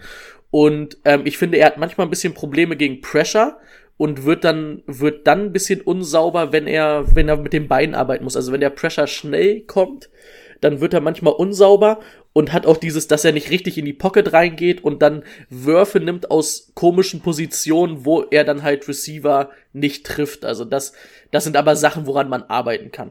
Und was man halt nicht verschweigen darf, wenn wir bei Burrow sagen, er hat letztes Jahr ähm, extrem gut gespielt, davor die Jahre Müll muss man halt einfach sagen, Tua hatte, glaube ich, den besten Supporting Cast im College Football. Da sind Jerry Judy und äh, Rux, mhm. die dieses Jahr wahrscheinlich Nummer oder äh, First Rounder sind. Dann kommen da aber mit Devontae Smith und Jane Weddle halt auch noch zwei Receiver dazu, die nächstes Jahr wahrscheinlich Nummer, äh, also mhm. First Round Picks sind. Also das kann man ihm nicht ankreiden, aber es sollte man natürlich sagen. Also er wird wahrscheinlich nicht mehr in solche optimalen Umstände kommen, wie er bei Alabama war. Aber ich mag ihn, also ich muss sagen, ich weiß nicht warum, aber ich mag ihn mehr als Joe Burrow, obwohl Joe Burrow für mich der bessere oder der fertigere Quarterback jetzt ist. Aber ich, ich mag einfach, wie Tua spielt. Das macht mir einfach Spaß, dem zuzugucken. Okay. Wo siehst du ihn? Es, alles wird darauf hinauslaufen, entweder an fünf Miami oder an sechs ähm, die Chargers. Ja. Also man hört ja jetzt ein bisschen aus Miami, dass sie vielleicht auf unseren nächsten Quarterback eher gehen, auf Justin Herbert. Ähm, Wäre für mich jetzt schon, also nicht ein Fehler, aber ich würde, also ich sehe Tua und Burrow äh, auf jeden Fall vor den anderen Quarterbacks. Ja. Und zwar de deutlich. Und vielleicht geht aber auch überraschend wer hoch. Vielleicht gehen die Raiders an drei oder so für die Lions und holen Tour. Mhm. Das ist ganz schwer zu sagen. Also man kann, glaube ich, das Team nur beglückwünschen, dass Tour bekommt. Ja. Und das, was Joe Burrow kommt, natürlich auch. Denke ich auch. Ähm, du hast ihn schon angesprochen. Gehen wir zu unserem nächsten Kandidaten, Justin Herbert. Oregon, 14 Spiele gemacht als Starter, 286 von 428 Bällen completed, sind 66 Prozent, 3471 Yards, 32 Touchdowns und 6 Interceptions. Die Pros. Ja, wenn man, ähm, das muss man vielleicht nochmal sagen, wenn man jetzt bei Tour sagt, oder bei, bei Tour, wenn man den im Kopf hat, der ist halt 1,85 groß, der ist relativ klein und Justin Herbert ist halt einfach so ein Gardemaß-Quarterback, der ist 1,98 groß, also der, der strahlt schon was aus, ne? Es gibt ja so ein paar Owner und ein paar Teams, die so altmodische Ansichten haben, ne? Früher hat man ja auch gesagt, ein Russell Wilson ist zu klein, ne? Hm. Äh, da, aber das kann man halt ähm, da nicht sagen. Ähm, ich finde, ähm, Herbert ist überraschend athletisch für seine Fähigkeiten. Das hat er auch beim Combine ganz gut gezeigt. Also der kann auch mal scramblen, was ich, wenn ich ihn sehe, denke ich, der kann das nicht. Hm. Aber er kann's. Also das macht ihn irgendwie ganz komisch aus. Ähm, die Armstärke ist, glaube ich, eins seiner hm. größten Posit oder seiner größten Pro-Punkte. Der kann wirklich jeden Wurf. Also wirklich jeden Wurf. Der kann die Dinger mit Zip feuern, der kann aber auch ordentlich mit Touch, gefühlvoll. Also das ist echt, echt stark. Und ähm, ich glaube, so sein Spiel ist nicht das Kurzpassspiel. Er wäre eher so der Midrange-Typ und vor allen Dingen Deep Passing, das kann er auch sehr gut. Jawohl. Ähm, ja, das waren auch die Pros, die ich mir aufgeschrieben hatte. Rico, möchtest du noch das was ergänzen? Jo, ähm, ich hoffe, du erzählst die Geschichte, dass er auf jeden Fall der Nummer 1 Pick sein muss. ja, also für die, die es noch nicht gehört haben, als ich letztes Jahr in, in Portland war, ähm, Portland ist ja so das Hauptding von Oregon, dementsprechend ist man da auch Ducks-Fan. Und zu der Zeit wurde Justin Herbert, glaube ich, noch gar nicht so hoch gerankt. Ich glaube, man hat noch nicht mal gesagt, dass er ein First-Round-Pick ist. Er ist ja relativ gestiegen gegen Ende hin. Da habe ich mich mit einem unterhalten, der halt auch Football begeistert war und der hat mir dann wirklich erzählt, dass er Haus und Hof Hypotheken aufnimmt und so, um zu wetten, dass Justin Herbert ja der First Overall Pick wird, weil das ja so der geilste Typ ist und so. Ähm, also er ist wirklich gestiegen, so viel dazu. Hätte ich nicht gedacht, dass er tatsächlich der wahrscheinlich dritte Quarterback sein wird, der vom Board gehen wird, aber ähm, ja, wenn wir, wenn wir dem guten Mann da Vertrauen schenken wollen und er wirkte naja gut, nicht allzu sehr vertrauenserweckend. Er hat mir versprochen, dass das auf jeden Fall der First Overall Pick wird. Hat mir auch viele Sachen erzählt. Ich, ich könnte das jetzt alles wiedergeben, aber da müsste er auf jeden Fall auf Platz eins. Deswegen bin ich mal zu meinem eigenen Urteil gekommen. Ähm, erstmal zu seiner Verletzungshistorie. Äh, wenig bis gar nicht. Das ist natürlich erstmal sehr erfreulich. Keine Verletzungen oder ähnliches gehabt ähm, in im Laufe der Vergangenheit. Ähm, er kann im Lauf werfen. Das ist ähm, relativ selten, dass man das sieht. Also gerade aus dem Lauf heraus. Ähm, gut, Mahomes ist von einem anderen Planeten, was sowas angeht, aber es ist sehr selten, dass man jemanden sieht, der aus dem Lauf ähm, noch so werfen kann. Ähm, er hat eine absolute Armstärke, habt ihr schon angesprochen. Er ist sehr groß. Er ist, glaube ich, der größte der vier Quarterbacks, was natürlich für einen Quarterback sehr gut ist, Ja. weil du halt eine andere Übersicht hast. Ist der größte mit Ähm, Abstand. Sogar. Ja, ziemlich schlaksig auch, ja. Er kann gut rushen, wenngleich er es auch nicht macht. Also er hat, er ist nicht so der Improviser, was Rushen angeht, sondern es gibt viele Spielkonzepte, die auf einen Option Run ausgerichtet sind bei ihm. Die macht er gut. Also das ist auch aus Fantasy-Sicht und NFL-Sicht ähm, echt gut. Also du kannst mit ihm Option Runs machen. Das funktioniert, das sieht auch gut aus. Er ist jetzt aber keiner, der improvisiert und dann zum Rush übergeht. Also das ist ein bisschen unterschiedlich. Ähm, kommen wir zu den schlechten Sachen. Er braucht zu lange für Entscheidungen. Ähm, was ein Tour und ein Borrow ihm weit über sind, sind einfach, dass sie innerhalb von Millisekunden einfach sehen, ist der Receiver offen oder nicht, muss ich den Ball da platzieren oder nicht. Ähm, seine erste Anspielstation sieht er immer sehr, sehr gut. Sobald er zu seinem Second Read übergeht, braucht er meiner Meinung nach viel zu lang für eine Entscheidung. Also ähm, wenn er sieht, dass seine erste, sein erster Receiver gedeckt ist, der zweite kommt zwar auch oft an, aber da, das muss einfach schneller sein. Und wenn du das ähm, College schon nicht machst, ist es natürlich für die NFL nicht allzu gut. Da wird's deutlich schneller. Aber das habe ich Absolut. also, also was ich, also er muss, finde ich, auch sehen, was was passiert. Also er wirft nicht einen Ball Mhm. Und weiß, der muss dahin, weil der Receiver jetzt die Route da einschlägt, sondern der Receiver muss da sein. Also ähm, Ja. er hat nicht dieses Gefühl für, was macht der, was, also er muss es sehen, was was wo er hinwirft. Er kann nicht anti antizipieren, da muss er hin, weil er da gleich da ist. Das kann er nicht. Genau, einfach so diese Vision, die Ja. wir bei Burrow und Tour gesagt haben, die hat er nicht. Weißt du, er, er, er, das, was er sieht, spielt er gut. Aber dieses wirklich Vorausdenken, so dieses Innovati Innovative, das hat, das fehlt einfach bei ihm. Deswegen ist es alles nicht so spektakulär, sondern er macht einfach gut seinen Job. Davon haben wir auch genug Starting Quarterbacks in der NFL, die auch echt eine gute Karriere haben. Aber er ist halt nichts Spektakuläres. Ähm, er ist, sagen wir mal, bescheiden unter Druck. Also unter Druck gefällt er mir einfach nicht. Sobald er Druck kriegt, merkst du, dass er einfach so diese Feldvision noch weiter verliert. Also sobald Druck von links, rechts, vorne kommt, verliert er einfach so ein bisschen das Auge, was halt relativ normal ist, aber halt einfach nicht schön anzusehen für einen Quarterback. Was ein ganz großes Problem sein soll, er ist absolut kein Leader. Er ist einfach viel, viel zu ruhig. Sorry, habe ich dir vorweggenommen. ähm, kann, dann geh du gleich noch mal auf den Punkt ein, dann überspringe ich den. Ich habe nämlich noch was. Und er ist viel zu leicht zum Boden zu kriegen. Er ist ein sehr großer Quarterback, das haben wir gerade gesagt. Er ist schlagsig, aber den brauchst du wirklich nur anfassen und der Junge ist gesackt. Ich erwarte von ihm nicht, dass er sich à la Russell Wilson oder Kyler Murray oder so aus diesen Sacks rausdreht, aber es ist wirklich zu leicht. Sobald er eine Hand an ihm dran ist, liegt er auf dem Boden. Und wir reden hier nicht ähm, von dem, was ich bei Tour gesagt habe. Er muss erkennen, wann er gesackt ist und wann nicht. Da sehe ich einfach wirklich, ähm, du brauchst nicht viel, um Herbert auf den Boden zu bekommen. Und das finde ich nicht gut. Also gerade wenn du nicht hinter einer richtig guten O-Line spielst, wird das nun mal passieren. Und ja, er forst die Dinger nicht, aber er ist mir gerade für seine Größe einfach viel zu leicht zu Boden zu bringen. Ja, dann kannst du noch mal auf die Liedersache eingehen, wenn du Genau, möchtest. ich hatte mir als negative Punkte aufgeschrieben, dass er nicht so den Killerinstinkt hat wie die anderen beiden. Also, das hattet ihr ja schon gesagt, dass er nicht so, nicht sieht, wo sich da jetzt was auftut, sondern es, es muss da sein und dann trifft er das auch.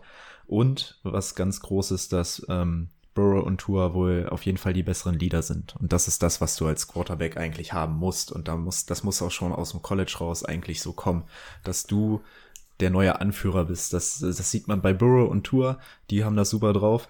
Bei ihm jetzt eher wohl noch nicht so. Und ähm, ja, was man ihm zugutehalten muss, er kann natürlich noch lernen. Also ähm, da hat er noch viel Potenzial in, an einigen Stellen, bei denen die anderen vielleicht schon so weit sind, dass er, dass er da am Limit sind. Ja. Was eigentlich schade ist, ne, weil ich finde das eigentlich sehr sympathisch, wenn du auch ein ruhigerer bist, gerade als Rookie und so im Sport und einfach so dein Ding machst, aber als Quarterback musst du einfach die Rampensau sein und musst die Leute einfach mitreißen. Du bist einfach dieser Leader und da, das ist nun mal keine Charaktereigenschaft von ihm, was ein bisschen schade ist, aber guckt euch mal einen Baker Mayfield an, der kam als Rookie rein, hat so eine Cojones bewiesen und da, da zieht alles sofort mit und das fehlt einfach bei ihm. Das ist echt schade, Was hat- du brauchst es einfach für diese Position. Was halt auch absolut ein Problem ist, ich weiß nicht, ob ihr das gesehen habt, ähm, ganz oft, wenn er einen Fehler macht, also er macht einen Fehler oder eine Interception Und die nächsten drei, vier Spielzüge ist der davon so beeinflusst, dass der so eine Grütze danach spielt. Also das ist halt mit in dieser Kerbe, dass irgendwie dieses Selbstvertrauen nicht da ist. So, keine Ahnung. Ja, Baker Mayfield, der wirft eine Interception und sagt, okay, nächsten Spielzug mache ich halt einen 60 Jahr Touchdown. Ja. Ist mir halt egal. Und was man Der brennt an der Seitenlinie, direkt wieder reinzukommen. ja, und was man halt auch sagen muss, das hatte ich jetzt bei euch nicht gehört, Fumbles. Also er ist leicht zu Boden zu bringen und er verliert den Ball. 26 Fumbles in seiner ganzen College-Karriere. Also das, das ist ja wie Daniel Jones. Den musst du angucken und er verliert den Ball. Also das, das muss er abstellen. Also das ist ein ganz großer Minuspunkt, den ich auch, also den man auch nicht ignorieren kann, weil das macht dir Spiele kaputt und das ist auch ärgerlich. Das macht dir auch Fantasy-Spiele kaputt, wenn der dauernd den Ball verliert. Und er danach halt äh, traurig ist und nicht liefern kann. Traurig finde ich ein schön, schönes oh, Wort. oh, ist oh. einfach Das traurig. schreibe ich mir auf für einen Text. Also, also man sieht auf jeden Fall einfach, dass es wirklich ein großes Gefälle gibt zwischen Burrow Tour und dann darunter einfach Herbert und schon mal vorweggenommen Love. Also man sieht einfach, dass da einfach dieses Gefälle ist, was einfach, was man einfach jetzt schon erkennt. Ja. Und was sich dann wahrscheinlich auch im, im, im Draft in der Position widerspiegeln wird. Also das, was bei den anderen gemeckert wurde, ist ja auf sehr hohem Niveau. Hier merkt man dann einfach, dass das dann nicht diese geborenen Champions sind. Nix, was sich nicht entwickeln kann, aber da fehlt es dann einfach wirklich noch an manchen Ecken. Gut, letzter Quarterback? Oder gibt's noch was? Ja, vielleicht, ich würde, ich habe ja die Spieler ausgesucht, die wir machen. Ich habe jetzt, also wir hätten natürlich auch noch ein paar andere Quarterbacks machen können. Einer, dem man vielleicht dann auch noch ganz interessant wäre, wäre halt Jake Fromm zum Beispiel gewesen. Aber ich finde halt, Jake Fromm ist so, ähm, wie, na, ich, ich weiß nicht, wie man es beschreiben soll. Ähm, bei Jordan Love hast du halt äh, die Möglichkeit, dass Jordan Love, wenn es optimal läuft, wird Jordan Love vielleicht der nächste Patrick Mahomes. Wenn es optimal läuft, ähm, bei Jake Fromm wird Jake Fromm halt ein guter Quarterback, aber halt kein Superstar. Das ist, glaube ich, so der Unterschied. Deswegen habe ich mich da eher für Jordan Love entschieden als für Jake Fromm. Obwohl ich wahrscheinlich sagen muss, ich habe mir jetzt Jake Fromm nicht angeguckt, aber ich glaube, Jake Fromm ist der bessere Quarterback, wenn er in die Liga kommen wird. Aber halt die, Ja, La Love hat das Potenzial, aber ich finde, Love ist auch der mit Abstand umstrittenste, über den wir gleich diskutieren, dem, dem man überhaupt reden kann. ja. Ja, dann, Aber ich dachte, sowas kann man halt auch mal mit reinnehmen, ne? dann lass uns doch gleich mal anfangen. Ähm, kurz zu der Statistik. Hat drei Jahre jetzt bei Utah State gespielt. In der Letz Im letzten Jahr 293 von 473 Bälle angebracht. Das sind nur in Anführungszeichen, äh, Anführungszeichen 61 Prozent der Bälle, die angekommen sind, für 3400 Yards. Und jetzt, da wollte ich mir eigentlich noch mal eine zweite Statistik angucken, ob die sich irgendwie verschrieben haben. Hat er 20 Touchdowns und 17 Interception geworfen? Ja. Okay. Ähm, was man halt sagen muss, ähm, das Jahr davor war deutlich besser. Das waren 3500 Yards, 32 Touchdowns, 6 Interceptions. Was man, also bevor wir hier auf Plus und Minus, sage ich mal, eingehen oder Positiv und Negativ, würde ich noch zwei, drei Sachen zu Jordan Love sagen, die das vielleicht ein bisschen in anderes Licht rücken. Also Jordan Love war 2019 einfach kacke, auch persönlich, das muss man so sagen.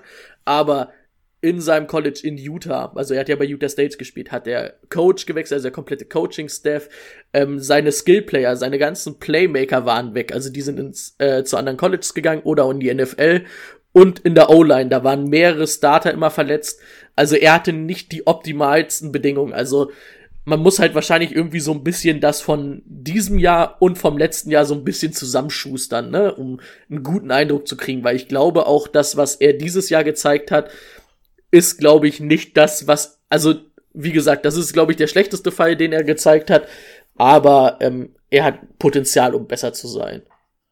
Denke ich. Ja, also in die Kerbe schlage ich dann auch. Ich fange einfach mal an, meinen Text runterzurattern. Ähm, er hatte keine Verletzungen, sehr, sehr schön. Er hatte nun mal wegen Grasbesitz, war er, glaube ich, mal zwischendurch in den Schlagzeilen. Die Anzeige wurde aber fallen gelassen. Ähm, da natürlich gerne mal ein Auge drauf haben, ob er das gedealt hat oder selber genommen hat. Andererseits haben wir ja auch die verleichterten Regularien. Ja, was, was gefällt mir gut an Love? Er verlängert die Spielzüge mit Vision.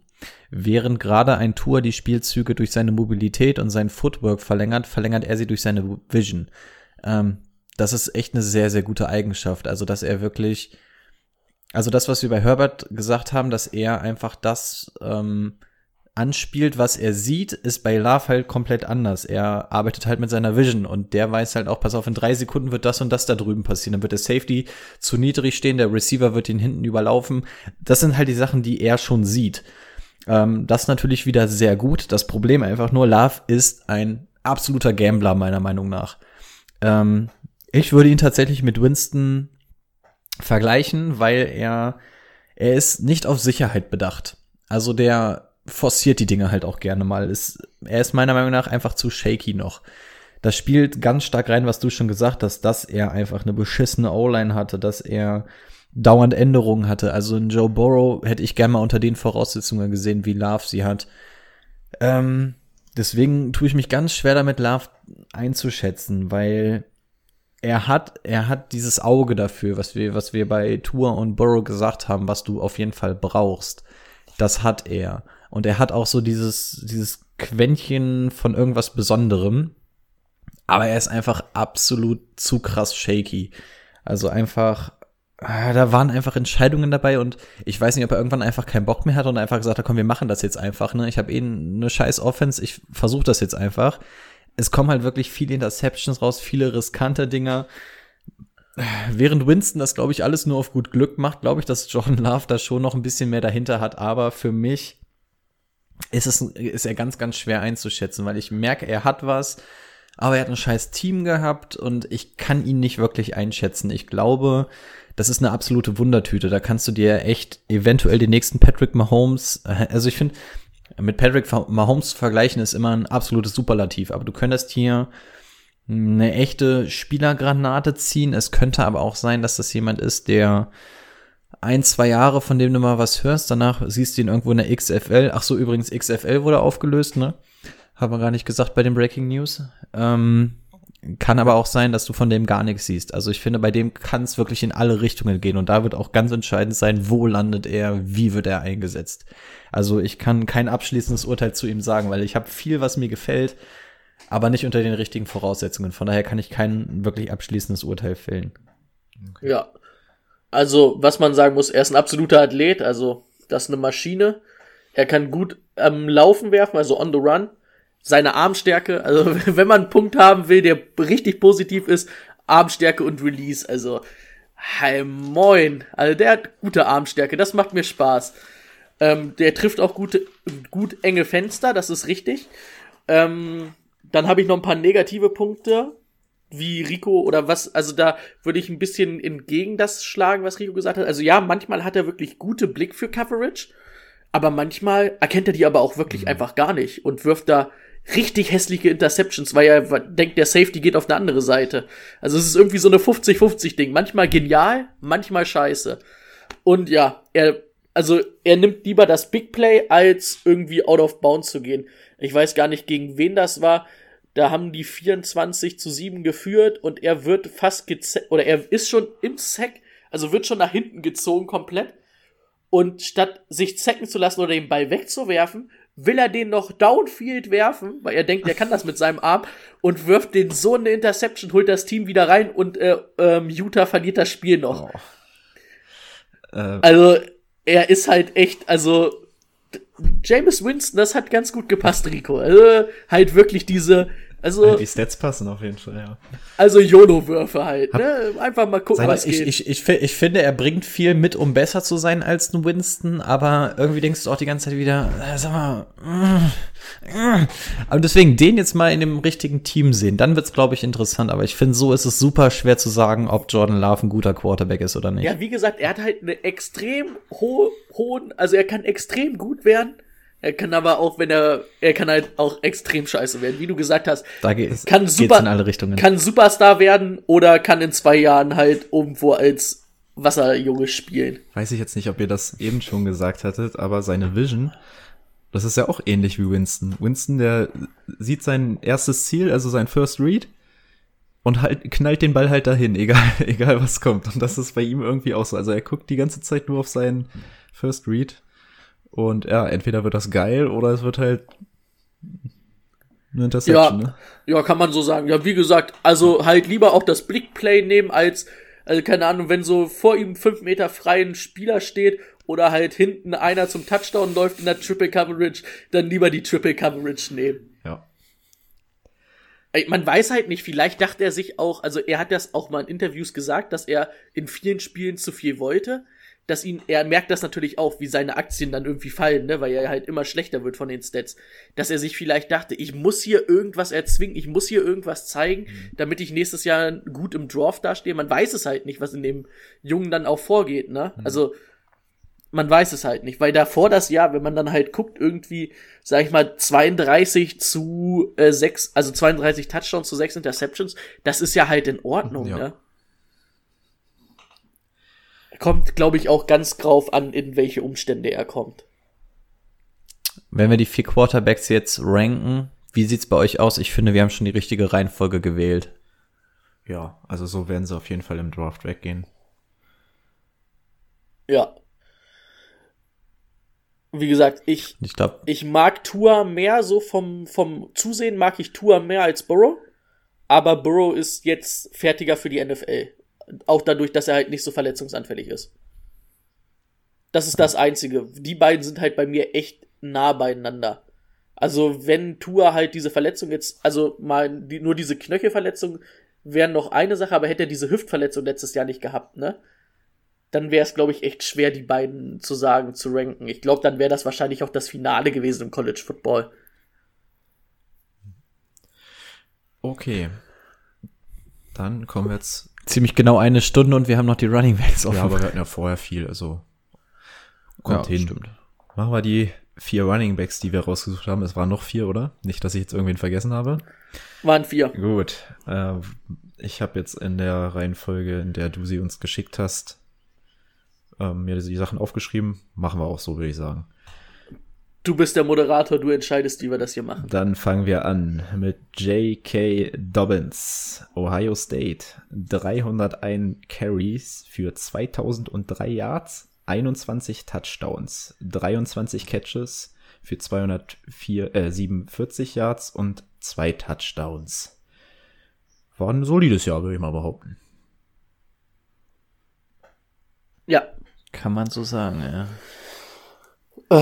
Ich fange an, oder was? Ja, wahrscheinlich, ne? Ja. Machen wir mal. Also, ich finde, Stärken bei ihm sind auf jeden Fall, er ist ein guter Contact-Runner. Also, Kontakt bringt ihn da nicht unbedingt gleich aus der Balance und kann vielleicht auch mal ein, also, über Bulldozern ist jetzt, ja doch, kann man schon so sagen. Ähm, er ist, er hat eine gute Speed, aber explosiv finde ich ihn nicht. Also, er hat eine, also am Ende ist er gut auf Geschwindigkeit, aber bis er dahin ist, das dauert ein bisschen. Ähm, was er halt an sich für mich äh, ist, ist er ein, also nicht so ein Inside-Runner, sondern wirklich dieser Outside-Zone-Runner. So ein bisschen wie es die Rams und die 49ers es machen. Äh, Spoiler-Alarm, das wäre übrigens auch mein Fit, wo er hin muss, weil ähm, er muss ins richtige Team, sonst funktioniert das nicht.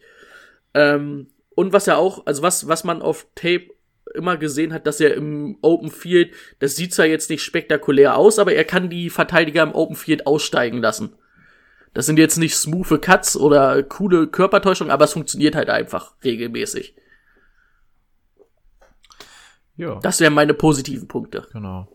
Ich hatte auch geschrieben, dass das äh, so einer ist, der gern mal abwartet und wartet, bis die Lücke tatsächlich da ist. Ähm, negativ dazu hatte ich mir dann äh, aufgeschrieben, dass es noch manchmal ein bisschen zu lange ist. Anstatt dass er dann ähm, hier äh, 0 Yards nimmt, nimmt er dann halt auch mal minus zwei oder minus drei Yards. Aber ansonsten hatte ich ähnliches wie du. Gute Speed. Ähm, am Ende. Ja, er kennt Lücken gut. Genau. Ja. Also. ähm, negativ oder positiv? Womit fangen wir da mal an? Sagen wir einfach mal negativ. Negativ habe ich auch noch Ähm, so ein paar Sachen, aber erzähl du erstmal. Ich kann auch erstmal mit dem Positiven durchstarten. Mach wie du möchtest. Du bist hier jetzt Okay. in deiner Redezeit bist du der Chef. Herrlich. Ich habe den Redeteufel, ich darf reden. Ähm, zum einen, der gute Herr hat kein Senior Year gespielt, denn ein gebrochenes Bein stand den ganzen im Wege. Das heißt, er war quasi mal ein komplettes Jahr raus. Das ist natürlich erstmal nicht schön. Äh, Gerade auf dem College möchtest du viel sehen und wenn da ein komplettes Jahr fehlt, ist nicht schön.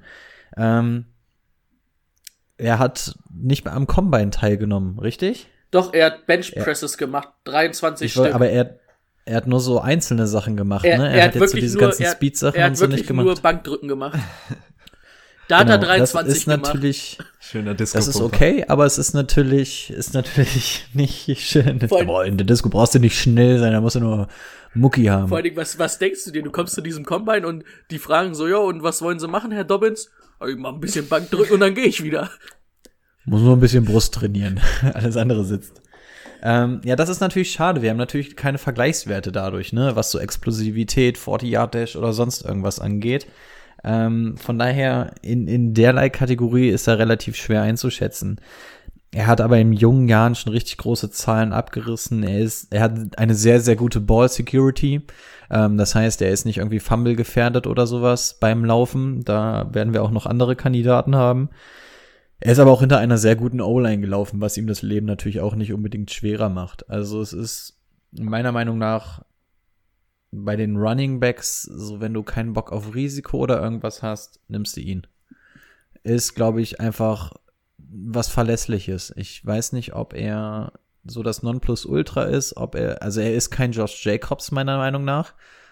Ähm, sowas darfst du von ihm nicht erwarten, aber ich glaube, du wirst einen echt soliden Running Back in ihm sehen. Er wird nicht dieser typische First Round Running Back, wie du ihn mit Zeke Elliott oder sowas hast.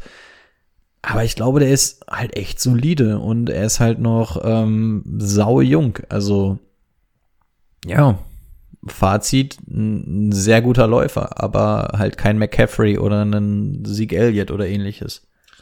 Das könnte man vielleicht. Achso, du hast ja auch noch ein paar negative Punkte, ne? Ja. Aber äh, das könnte man vielleicht gleich mal einwerfen. Die Running Back Klasse ist jetzt auch nicht in der Spitze so gut, in der Breite ja, aber in der Spitze fehlt's da dann doch einige an einigen Stellen. War Also die, man hat zumindest stand jetzt nicht diesen super Superstar, wie man ihn vorher immer mal in Josh Jacobs oder so hatte. Ja, genau. Also was man halt sagen muss, das hatte Rico ja schon gesagt, also das ist, das sehe ich halt auch einfach als negativen Punkt. Er hat hinter einer der besten Lines im College gespielt und da waren Lücken, äh, da hätte er einen Traktor durchfahren können halt, ne? Also viel hat er halt auch die Line gemacht. Er ist halt so ein typischer Spieler, so ein Outside-Zone-Runner, ne? Er läuft neben der Line, macht einen Cut und dann geht's ab. Und das kann er. Und da hat er auch viele Big Plays. Aber jetzt ist halt die Frage, ähm, wenn du im Spiel natürlich immer ein Big Play hast, 60 Yards, ne, dann kommen natürlich so 2000 Yards auch mal schnell zusammen. Aber diese dreckigen Yards, die sehe ich nicht so. Auch wenn die Lücke, wenn mal eine Lücke nicht da ist, dann ist da halt keine, also nicht diese Vision oder auch nicht irgendwie ein Talent zu improvisieren, dass er da irgendwas draus macht, dann ist es halt scheiße. Dann wird's halt auch nix.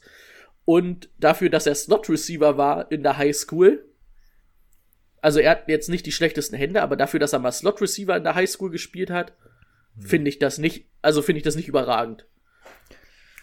Also der ist halt wie, Wo du es gerade sagst, sorry, mach du. ähm, wie du, wie Rico halt gesagt hat, ja, ein solider Running Back, aber auch nicht mehr.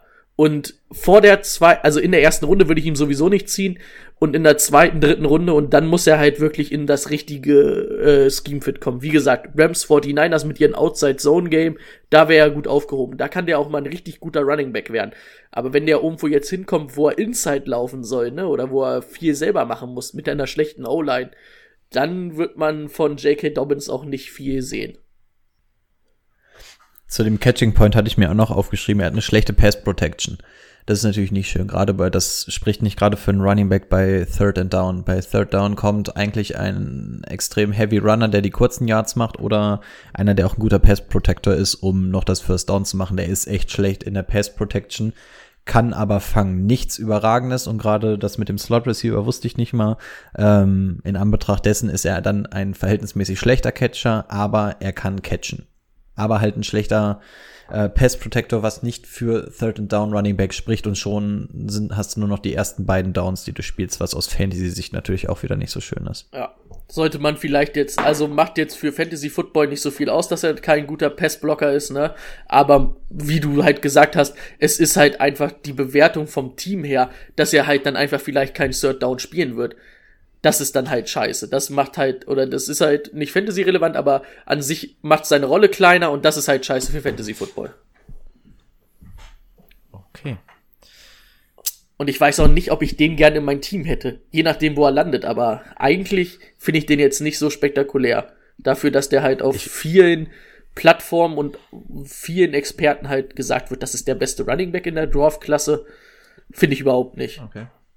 Also es ist halt wirklich, den, den holst du dir eigentlich, wenn du einen absoluten Need auf Running Back hast. Dann ist er okay, aber das ist jetzt quasi nichts, wo du sagst, ach guck mal, der ist auf dem Board, den kann man sich holen. Ich finde, dafür ist er nichts. Er ist halt wirklich, wenn du als Team reingehst und sagst, wir wollen Ende erste Runde bis Mitte zweite Runde sind wir gewillt, einen Running Back zu holen, dann ja, aber ich finde, das ist nichts, wo du im Draft rumsitzen wirst und sagst, ach guck mal, der ist noch auf dem Board, lass uns den doch mal gönnen. Also entweder willst du ihn, weil du einen Running Back wirklich dringend brauchst, wie zum Beispiel die Rams, wobei ich glaube, dass die Rams das nicht machen, weil die haben nur einen Second-Round-Pick.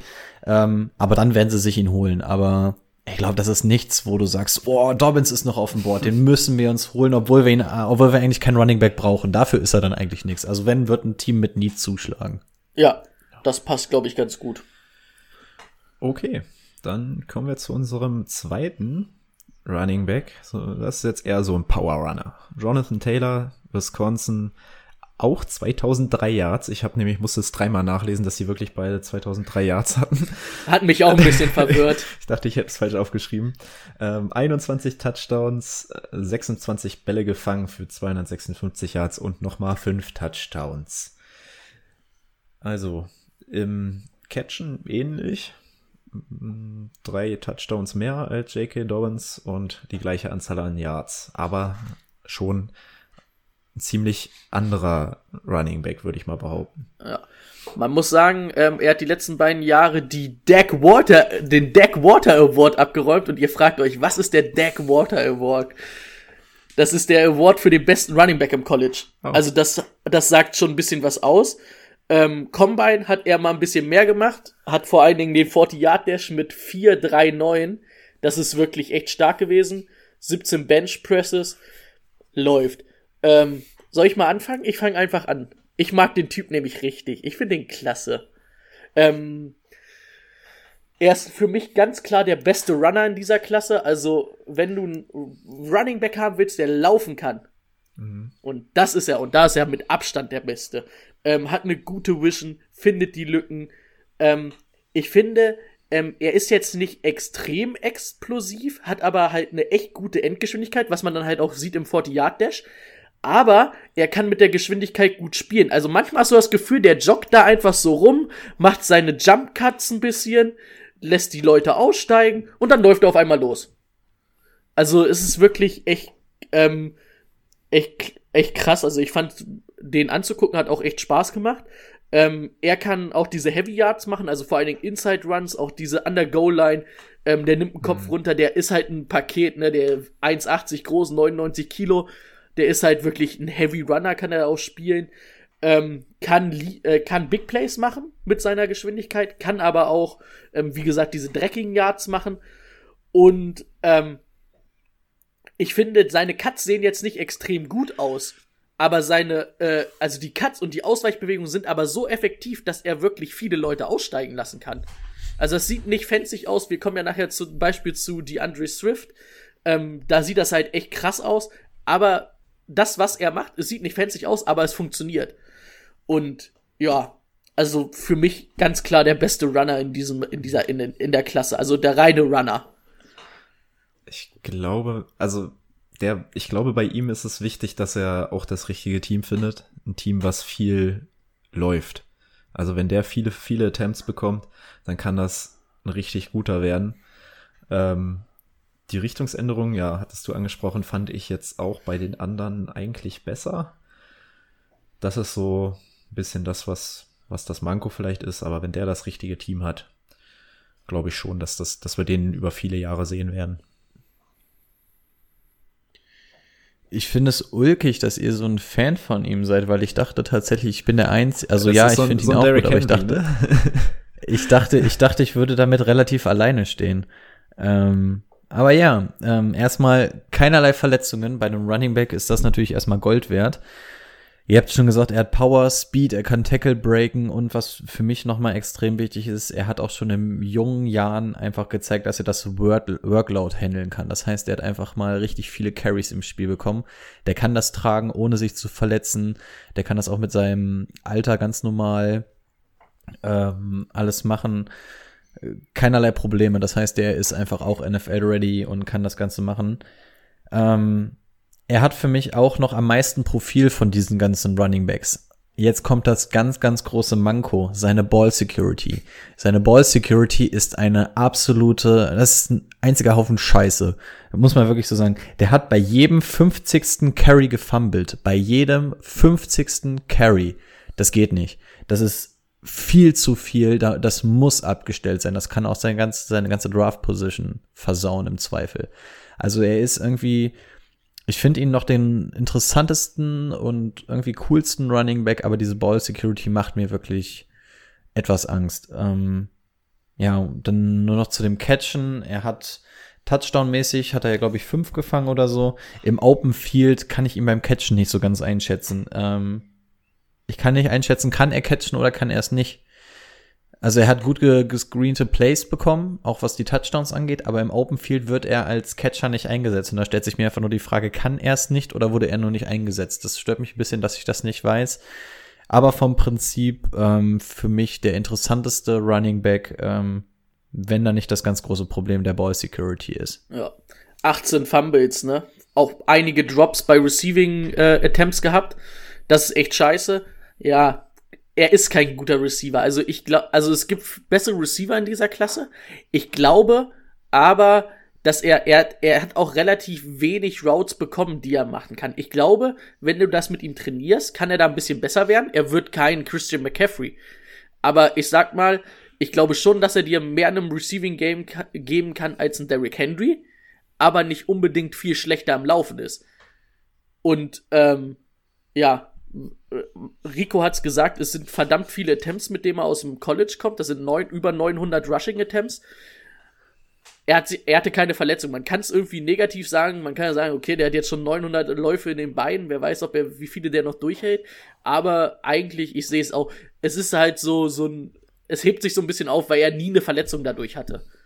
Und deswegen weiß man einfach, der Typ kann das. Und ähm, um mal, mal auf Fantasy-Sicht zu kommen, also den hätte ich halt echt gern in meinem Team. Weil der wird, der wird in seinem ersten Jahr, wenn er Starter ist und der wird Starter sein, der wird locker über 1000 Yard gehen, weil der einfach dieses Workload handeln kann und weil der auch die dreckigen Yard machen kann und dir Big Plays liefern kann. Also ich glaube, das wird auch für Fantasy Football ein richtig interessanter Spieler. Und äh, Draft-mäßig weiß ich nicht der wird irgendwann in der zweiten Runde, vielleicht Ende erster Runde gehen für irgendwen, der halt einen Running Back braucht. Ja, denke ich auch. Also ähnlich wie Dobbins sogar. Ich glaube, Dobbins wird Aber ein bisschen später gehen. Ja, also ich finde ihn halt viel besser als Dobbins. Ich glaube auch, dass das. Also ich glaube, es wird die zweite Runde, nicht die erste Runde, aber wird der erste Running Back sein. Aber ich kann mir halt vorstellen, ich weiß ja nicht, wen, wen sagen wir danach? Wer kommt danach? Ich glaube eigentlich, äh, der Reihenfolge nach hätten wir Swift, Swift als nächstes. Genau, ich kann mir vorstellen, weil die Dolphins bräuchten ja noch was. Ähm, die haben ja jetzt Jordan Howard. Und ich finde, ähm, Jordan Howard ist vom Spielertyp ähnlich wie Jonathan Taylor, obwohl ich Jonathan Taylor besser finde als Jordan Howard. Muss ich einfach sagen aber die bräuchten vielleicht einen Back, der auch catchen kann, das halt Swift ist. Da kann ich mir halt vorstellen, die haben drei Erstrunden-Picks, dass die mit ihrem letzten Erstrunden-Pick vielleicht Swift ziehen. Hm. An sich wird, an sich würde ich aber wahrscheinlich auch, ich würde Jonathan Taylor, glaube ich, äh, bevorzugen. Gut, dann lass uns doch erstmal auf Swift eingehen, wenn wir schon die ganze Zeit über ihn reden. Die Andrew Swift, ähm, Georgia, 196 Attempts dieses Jahr gehabt für 1218 Yards, 7 Touchdowns und dann nochmal 24 Bälle gefangen für 216 Yards und einen Touchdown. Ja, eine 4-4-8 gelaufen beim Combine 40 Yard Dash, um das vielleicht noch reinzuschmeißen. Mhm. Ähm, ich fange einfach mal wieder an, weil ich mach's einfach. Ja. ähm, also, was er hat, ist Speed und Explosivität, Beschleunigung. Das ist echt der Wahnsinn. Das macht Spaß. Das ist echt gut. Ist ein sehr guter Receiver. Für mich ein bisschen wenig eingesetzt sogar bei Georgia als Receiver. Kann aber alle Routes laufen. Also der kann dir wirklich als Receiver auch einen Mehrwert geben. Ähm, der ist sehr beweglich, hat mega gute Cuts. Also das ist halt echt verrückt, wenn du da manchmal die, äh, dir die Videos angeguckt hast, wie der da von den Verteidigern weggesprungen ist und das hinter der Linie und aber auch im Open Field, das ist halt einfach, ähm, das ist echt, echt geil. Ähm, was ich bei ihm auch sehr gut finde, er hat eine gute ähm, Vision, also ähm, nicht diese Vision für die Räume, sondern für wenn irgendwie sein Quarterback einen leichten Pass braucht. Also er bewegt sich extrem gut im Raum, um sein Quarterback auch mal einen leichten Pass zu ermöglichen. Da weiß er halt nicht immer, wie viel das aus dem Play kommt, ne, oder wie viel ihm das vorgegeben ist, oder er das selber macht, aber es kann halt auch sein, dass er da viel selber macht, ne, dass er sieht, oh, der Quarterback bekommt Druck, ich gehe mal hier ein bisschen links raus, weil ich jetzt kein ähm, weil ich keinen blocken muss, um ihn halt eine leichte Completion zu geben, damit wir hier nicht irgendwie einen Sack kassieren. Also, das kann er echt gut. Und sonst, bisschen negativ ist halt seine Physis. Der wird halt kein Verteidiger überrannen, über Bowdosern, ne? Das ist einfach nicht sein Stil, sein Körper. Ähm, dadurch auch eher nicht ein Goal-Lineback. Und ich habe das Gefühl, oder das wird so ein bisschen das Problem sein, dass er nicht wie Jonathan Taylor ein Three-Down-Back sein kann weil er halt nicht alle drei Downs spielen kann. Er mhm. wird halt wahrscheinlich so einen Runner neben sich brauchen. Also ich habe mir mal aufgeschrieben, ich könnte mir so ein bisschen vorstellen, oder Swift ist für mich so ein bisschen was wie Camara und Eckler jetzt, ohne das auf die Produktivität beim Fantasy Football zu beziehen. Aber das ist so sein, sein Stil, seine Rolle, die er in der NFL haben wird. Hattest du eben angesprochen, wie viele ähm, Laufversuche er in den drei Jahren überhaupt hatte? Nee, das waren aber nicht so viele, hm. hatte ich im Kopf. Ne? Hat, hat nur 513 insgesamt in diesen drei Jahren gemacht. Ist auch ein bisschen wenig. Wenig. Hat, glaube ich, dieses Jahr erst die Starterrolle wirklich übernommen. Hm. Ja, was habe ich noch? Entwicklungspotenzial. Ich habe mir ganz groß aufgeschrieben, Entwicklungspotenzial. Im Gegensatz ähm, zu den anderen kann man da auf jeden Fall noch kann man den auf jeden Fall noch gut entwickeln. Ähm, manchmal noch falsche Entscheidungen. was passiert da? Was verpasse ich? Rico ist sein Handy runtergefallen, das sah lustig aus. Okay. Ja. Fumble. Manchmal trifft er noch falsche Entscheidungen. Ähm, aber ja, ansonsten hat Brady eigentlich alles gesagt. Aber hat Spaß gemacht, den zu gucken, ne? Also, mhm. das ist wirklich so ein Fun-Runner. Funrunner. Schreibe ich mir auch auf. Ähm, ich habe einen Running Back, mit dem ich ihn, also ich, ich, ich habe seinen Spielstil gesehen und alles und wusste sofort, mit wem ich ihn vergleiche und das ist Chris Carson. Ähm, bauen wir das mal auf. Verletzungen, ein paar, nix allzu wildes. Chris ähm, Carson? Mh, pass auf. Er hat eine relativ gute Vision und verhältnismäßig auch Geduld. Also ein bisschen was, was an Bell erinnert. Ähm, er kommt eher über die Power, kann aber auch fangen und hat auch Speed. Also er hat von allem so ein bisschen, ist aber hauptsächlich meiner Meinung nach so der Power Runner. Blocken, äh, so lala. Wenn wir das mal mit äh, Dobbins vergleichen, ist das natürlich schon was anderes, aber mh, hm, Third Down Back gucken wir mal so. Was ich aber krass finde, er hat ein extrem verletzungsanfälliges Spiel.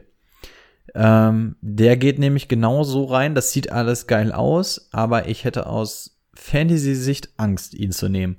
Weil ich finde, bei ihm wartest du nur drauf, dass er sich auch irgendwie verletzt.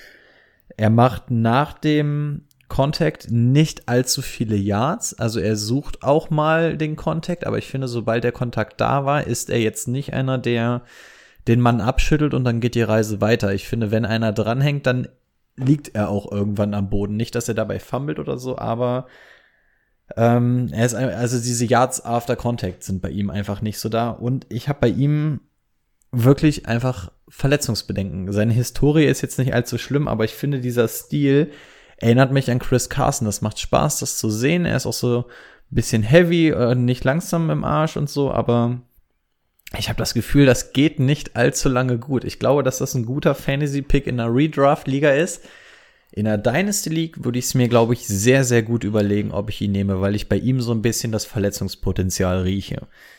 Glaube aber, dass es ein ganz guter Pick insge insbesondere für die Bucks oder die Falcons wäre. Ja. Stehe ich so ein bisschen alleine mit der Meinung da, ne? Nee, was, die- was also, die Verletzung angeht. so aber. Chris Carson, ich habe so am Anfang habe ich mir ein bisschen, weil ich Chris Carson halt sehr physisch finde auch vom Run, aber wo ich dir recht gebe, was er immer macht, da ist ein Verteidiger und eigentlich weiß er so, yo, ich komme halt nicht mehr weiter. Und er geht immer noch in diesen Verteidiger rein, also er wird, er gewinnt es halt auch nie, weil er nie wie ein Überbulldozer kann mit seinem Körper, aber da stimmt, da hast du recht, er geht immer dann nochmal volles Risiko in den Mann rein und klatscht dann halt einfach auf den Boden, das, das stimmt, das, da gebe ich dir recht. Und ich glaube nicht, dass das auf Dauer so gut geht. Auch in der NFL sind die Gegenspieler noch mal eine Nummer schwerer, aggressiver Ja. und ähm, auch erfahrener, die wissen, wo sie tackeln müssen und so. Und ich weiß nicht, wenn er so dieser Derrick Henry wäre, so dieser Bulldozer, der dann den Kontakt sucht, aber da dann halt auch einfach drüber fährt, wie so ein äh, Dampfwalz oder so, dann würde es mich nicht allzu sehr stören. Aber dafür ist er eigentlich nicht gemacht. Und dann treibt ihn bitte aus, dass er den Kontakt sucht, dann lieber ähm, im 45-Grad-Winkel laufen. Aber so, äh, weiß ich nicht. Ich, ich habe irgendwie ein ungutes Gefühl. Kann auch sein, dass der in zehn Jahren nicht einmal schwerer verletzt ist. Aber für mich ist es irgendwie, er hat nicht das Profil, wie, wie es ein Taylor hat für mich. Und deswegen wäre er in der Dynasty League. Würde ich, glaube ich, nicht meine Hoffnung in ihn reinsetzen, weil ich, weil einfach die Angst mitschwingt, dass ich nicht lange Spaß an ihm haben werde.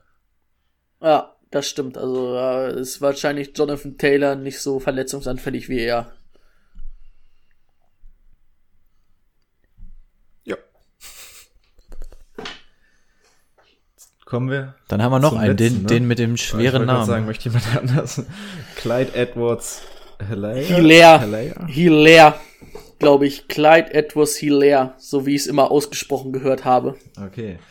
Ähm, LSU 1414 Yards, 16 Touchdowns und unglaubliche 55 Receptions für 453 Yards, aber nur ein Touchdown. Das hätte ich mir übrigens, die 55 Receptions hätte ich mir übrigens bei äh, die Andre Swift Genau. gewünscht und nicht nur 24. Ja.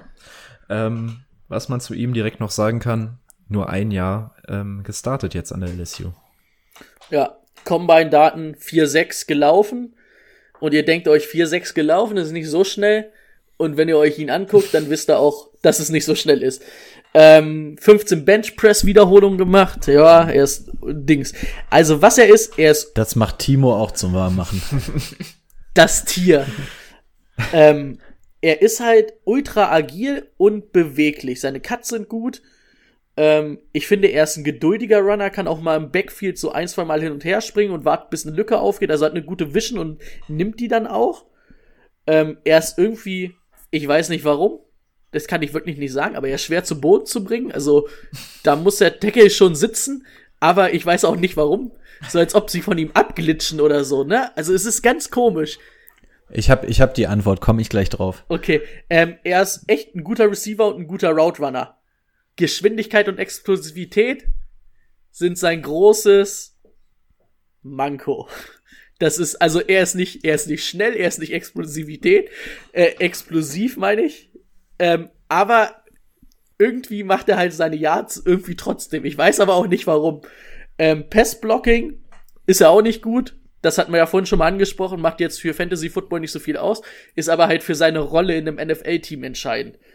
Ähm, und er hat halt eigentlich keine Big Plays, weil er kann halt kein weglaufen. Das wären so meine Sachen, die ich zu ihm habe. Wer von euch war letztes Jahr von Devin Singletary ein Fan? Oder vorletztes Jahr? Ich? Ihr beide sogar, ne? Ich, war, ich Er wurde voll oft mit ihm verglichen. Nee, ich finde Devin Sing ich gar nicht. Singletary ist mich viel auch gefragt, so, explosiver und hat, also so von der Art, ja, aber Singletary ist explosiver und äh, schneller. Hm. Und so Darf ich schon mal vorweggreifen, mit wem ich ihn nämlich verglichen hätte? Ja. mit Rico Winker. Ja, weil Rico Winkler auch so ein mega Running Back ist. nee, ich, ich habe mir James White und noch besser Duke Johnson aufgeschrieben. Ja, aber ohne die Explosivität. Ja, aber für mich ist es eins zu eins eigentlich Duke Johnson. Ja, Ja. ohne halt, ohne Power, also ohne Speed, weil Duke Ja. Johnson hat halt Speed. Ja. Ja. Also, Ja, also wa- der wa- was ist es, was ist es, was sie in ihm sehen? Also, dass er ein Championship nicht, gewonnen will- hat willst- oder? Willst du deine Punkte noch mal durchtickern oder hast du schon oder bin ich schon oder?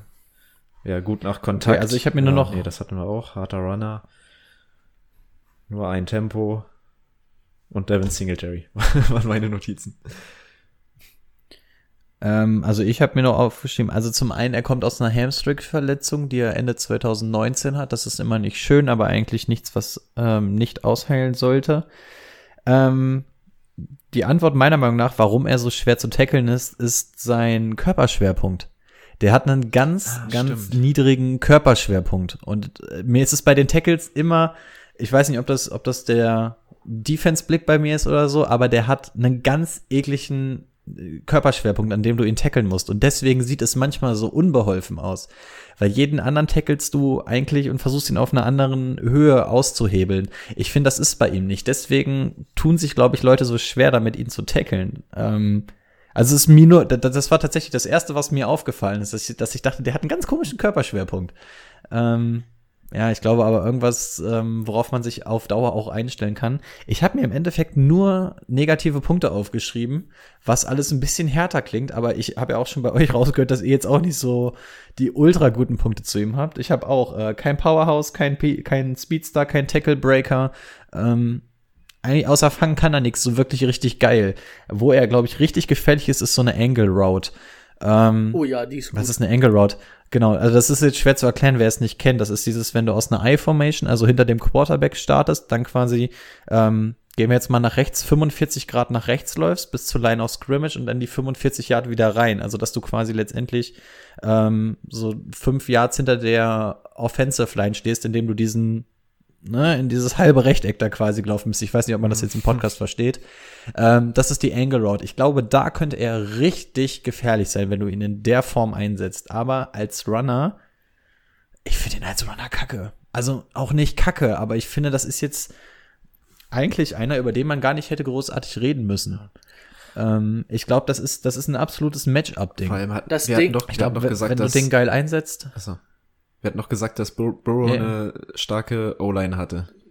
ja, Ja, und dahinter läuft er jetzt. Aber jetzt sieht man eine NFL O-Line, die nicht ganz so ja, das stimmt. ist. Aber ich, ich muss halt irgendwie sagen, ich weiß nicht warum. Ich finde halt wirklich, wir haben so viele negative Punkte, aber irgendwie, er läuft halt, es sieht halt nicht geil aus. Es ist überhaupt nicht spektakulär. Also doch, so spektakulär ist schon, wenn er im Backfield da Leuten ausweicht. Das ist schon spektakulär, muss ich sagen. Aber es funktioniert halt irgendwie. Ist jetzt halt die Frage, wie sich das auf die NFL äh, ähm, übertragen lässt. Aber was ihn halt auszeichnet, dass er halt auch ein sehr guter Receiver ist, ne? James White, finde ich, ist ein guter Vergleich, obwohl ich halt sagen muss, ich finde James White noch ein bisschen explosiver. Also, ist der bessere Läufer. ja, ja, genau. Aber du siehst ja, James White hat seit Jahren eine feste Rolle im, bei den Patriots und äh, ist ja auch für Fantasy nicht unrelevant durch seine Receptions. Also ich glaube halt, dass, dass er nichts Spektakuläres ist, aber dass er halt trotzdem irgendwie so gut seine Sachen kann, dass er halt auch für die Fan also dass er auch für Fantasy relevant wird. Und den könnte ich mir halt auch so echt vorstellen, äh, hier die Buccaneers, die wollen ja einen Running Back, der halt auch fangen kann, ne?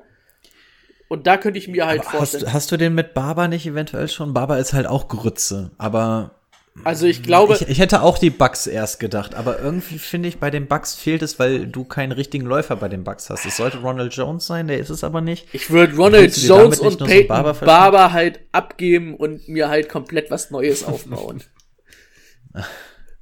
Also, wo ich ihn wirklich gerne sehen würde, da wird er natürlich nicht hinkommen, aber das wäre zum Beispiel bei den Niners, weil ich wüsste, dass Shanahan den richtig einbaut. Du darfst jetzt einmal Liebe für Shanahan hier lassen, wenn du möchtest. Kai Shanahan kann jeden Running Back, jeden Spieler einbauen.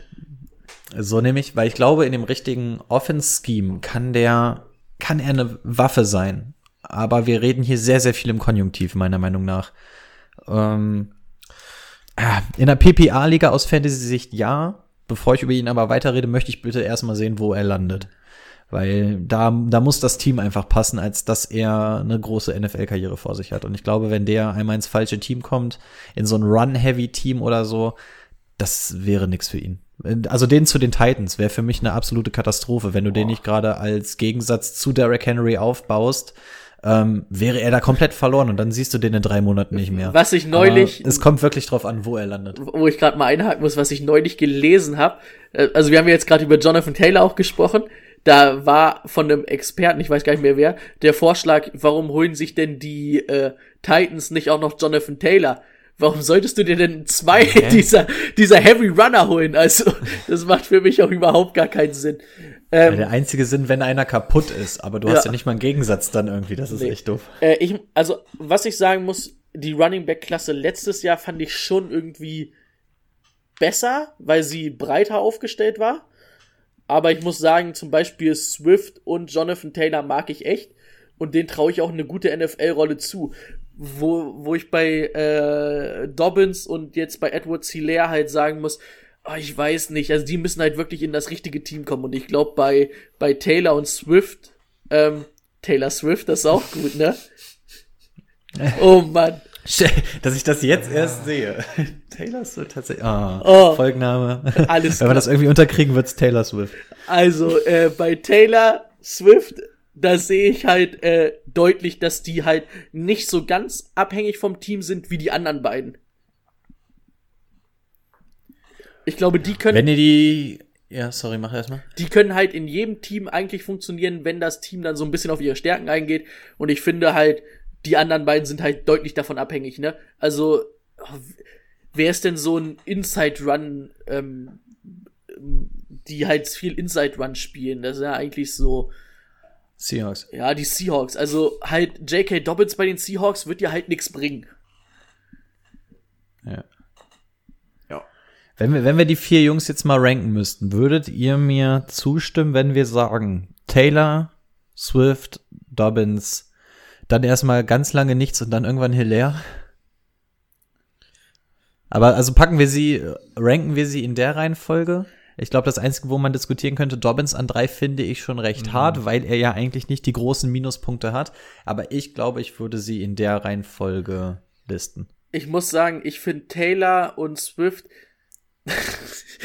oh Mann. Das äh, fällt mir auch jetzt erst auf, das ist Wahnsinn. dass uns das jetzt erst auffällt, das ist hart. Ähm, finde ich, ähm, ist schwer, die zu ranken, weil da kommt es immer ein bisschen drauf an, was du haben willst. Ich würde sie vielleicht beide auf einen. Die werden auch, glaube ich, im Draft nicht weit auseinandergehen, also von den Positionen, wo sie gezogen werden. Ähm, und dann muss ich sagen, dann finde ich Edward Hilaire gibt mir mehr, weil er halt auch wirklich ein guter Receiver ist, ähm, als J.K. Dobbins, der irgendwie für mich so ein, nur so ein Outside-Zone-Runner ist, der aber dir nicht viel im Receiving-Game gibt. Das, da, das ist so mein Pluspunkt für Edward Hilaire, dass ich sage, okay, der gibt dir halt wirklich was im Running, äh, im Receiving-Game. Und ist ein halbwegs solider Runner. Während man sich in der NFL ja auch relativ sicher ist, in welcher Reihenfolge das, also man äh, genau sagen kann man es ja immer noch nicht, aber man ist sich ja relativ sicher, wie es bei den Quarterbacks geht. Auch wir waren uns ja relativ schnell einig, beziehungsweise wir waren uns sofort einig. Ähm, bei den Running Backs können wir uns, glaube ich, darauf einigen, dass wir keine Ahnung haben. Ne? Es kommt wirklich drauf an. Ich glaube, das ist halt wirklich, dass man einfach wartet, welches Team und irgendwann wirst du sehen, irgendein Team tradet nach oben oder so und dann weißt du, okay, das Team wird's oder so. Wobei es ist eigentlich auch kein Running Back würdig, dafür hoch zu traden oder so, ne? Also, ich weiß nicht, bei den Running Back könnte es wirklich in jeder beliebigen Reihenfolge sein und es würde mich nicht mal zwangsläufig wundern, weil jeder halt in dem Running Back irgendwas sieht und es gibt einfach nicht diesen Über-Running Back dieses Jahr. Ja, ich du musst halt sagen, Okay. sag du, Timo. Äh, Ich sehe auch die Möglichkeit, dass Swift hier als letztes weggeht, tatsächlich. Also nicht jetzt, weil, Könnte jetzt, weil ich ihn persönlich da sehe, sondern ich glaube, einige Teams werden da eher auf einen Edwards dann gehen. An dritter Stelle. Da könnte man rein theoretisch auch echt jetzt einfach die Draftliste hinlegen, gucken, wer ist in der zweiten Runde wann dran und dann irgendwelche Gedankenspiele machen, aber Wie gesagt, wir sind immer noch Fantasy-Footballer, ne? Wir wollten das ja. jetzt alles einmal analysieren, das, das würde sonst den Rahmen sprengen. Ja, wenn die Dolphins nicht halt wirklich, weil sie halt drei Erstrunden-Picks haben, ähm, irgendwie, ich glaube, an 26. ihr letzter Pick in der ersten Runde, da einen Running Back ziehen, weil sie es halt können und weil sie denken, yo, dann sind wir vor allen anderen halt, ähm, ist es für mich eigentlich auch keiner, der wirklich ein First-Round-Talent hat. Ja.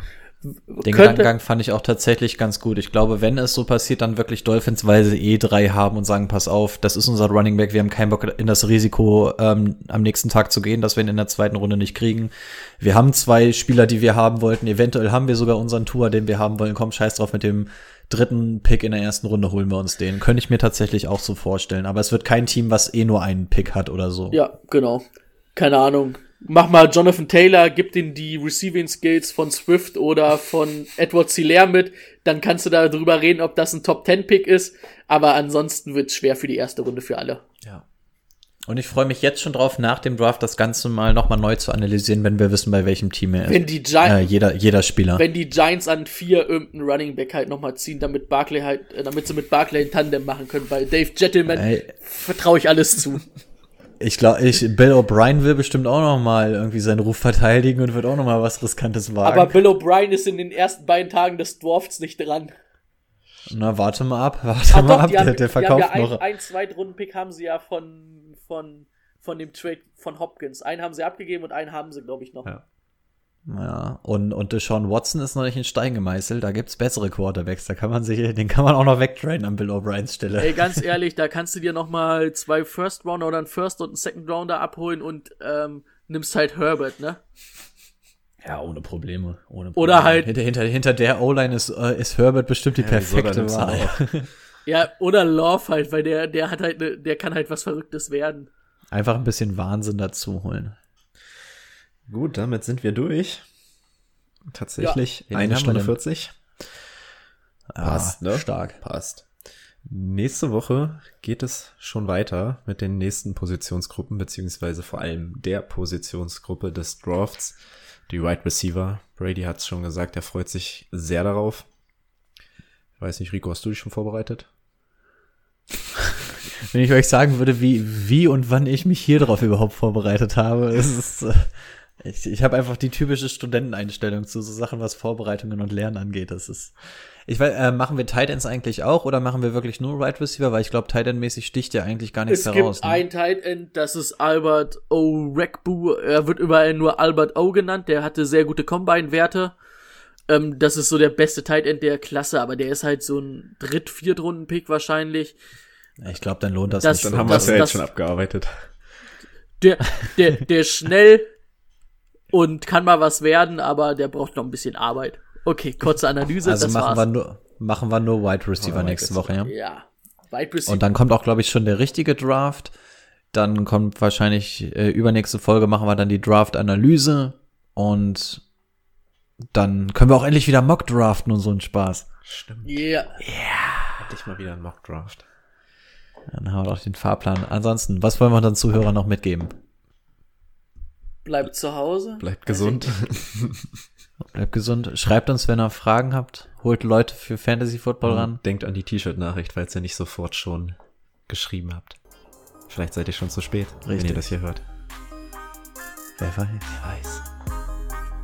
Ja, ciao. Auf Wiedersehen.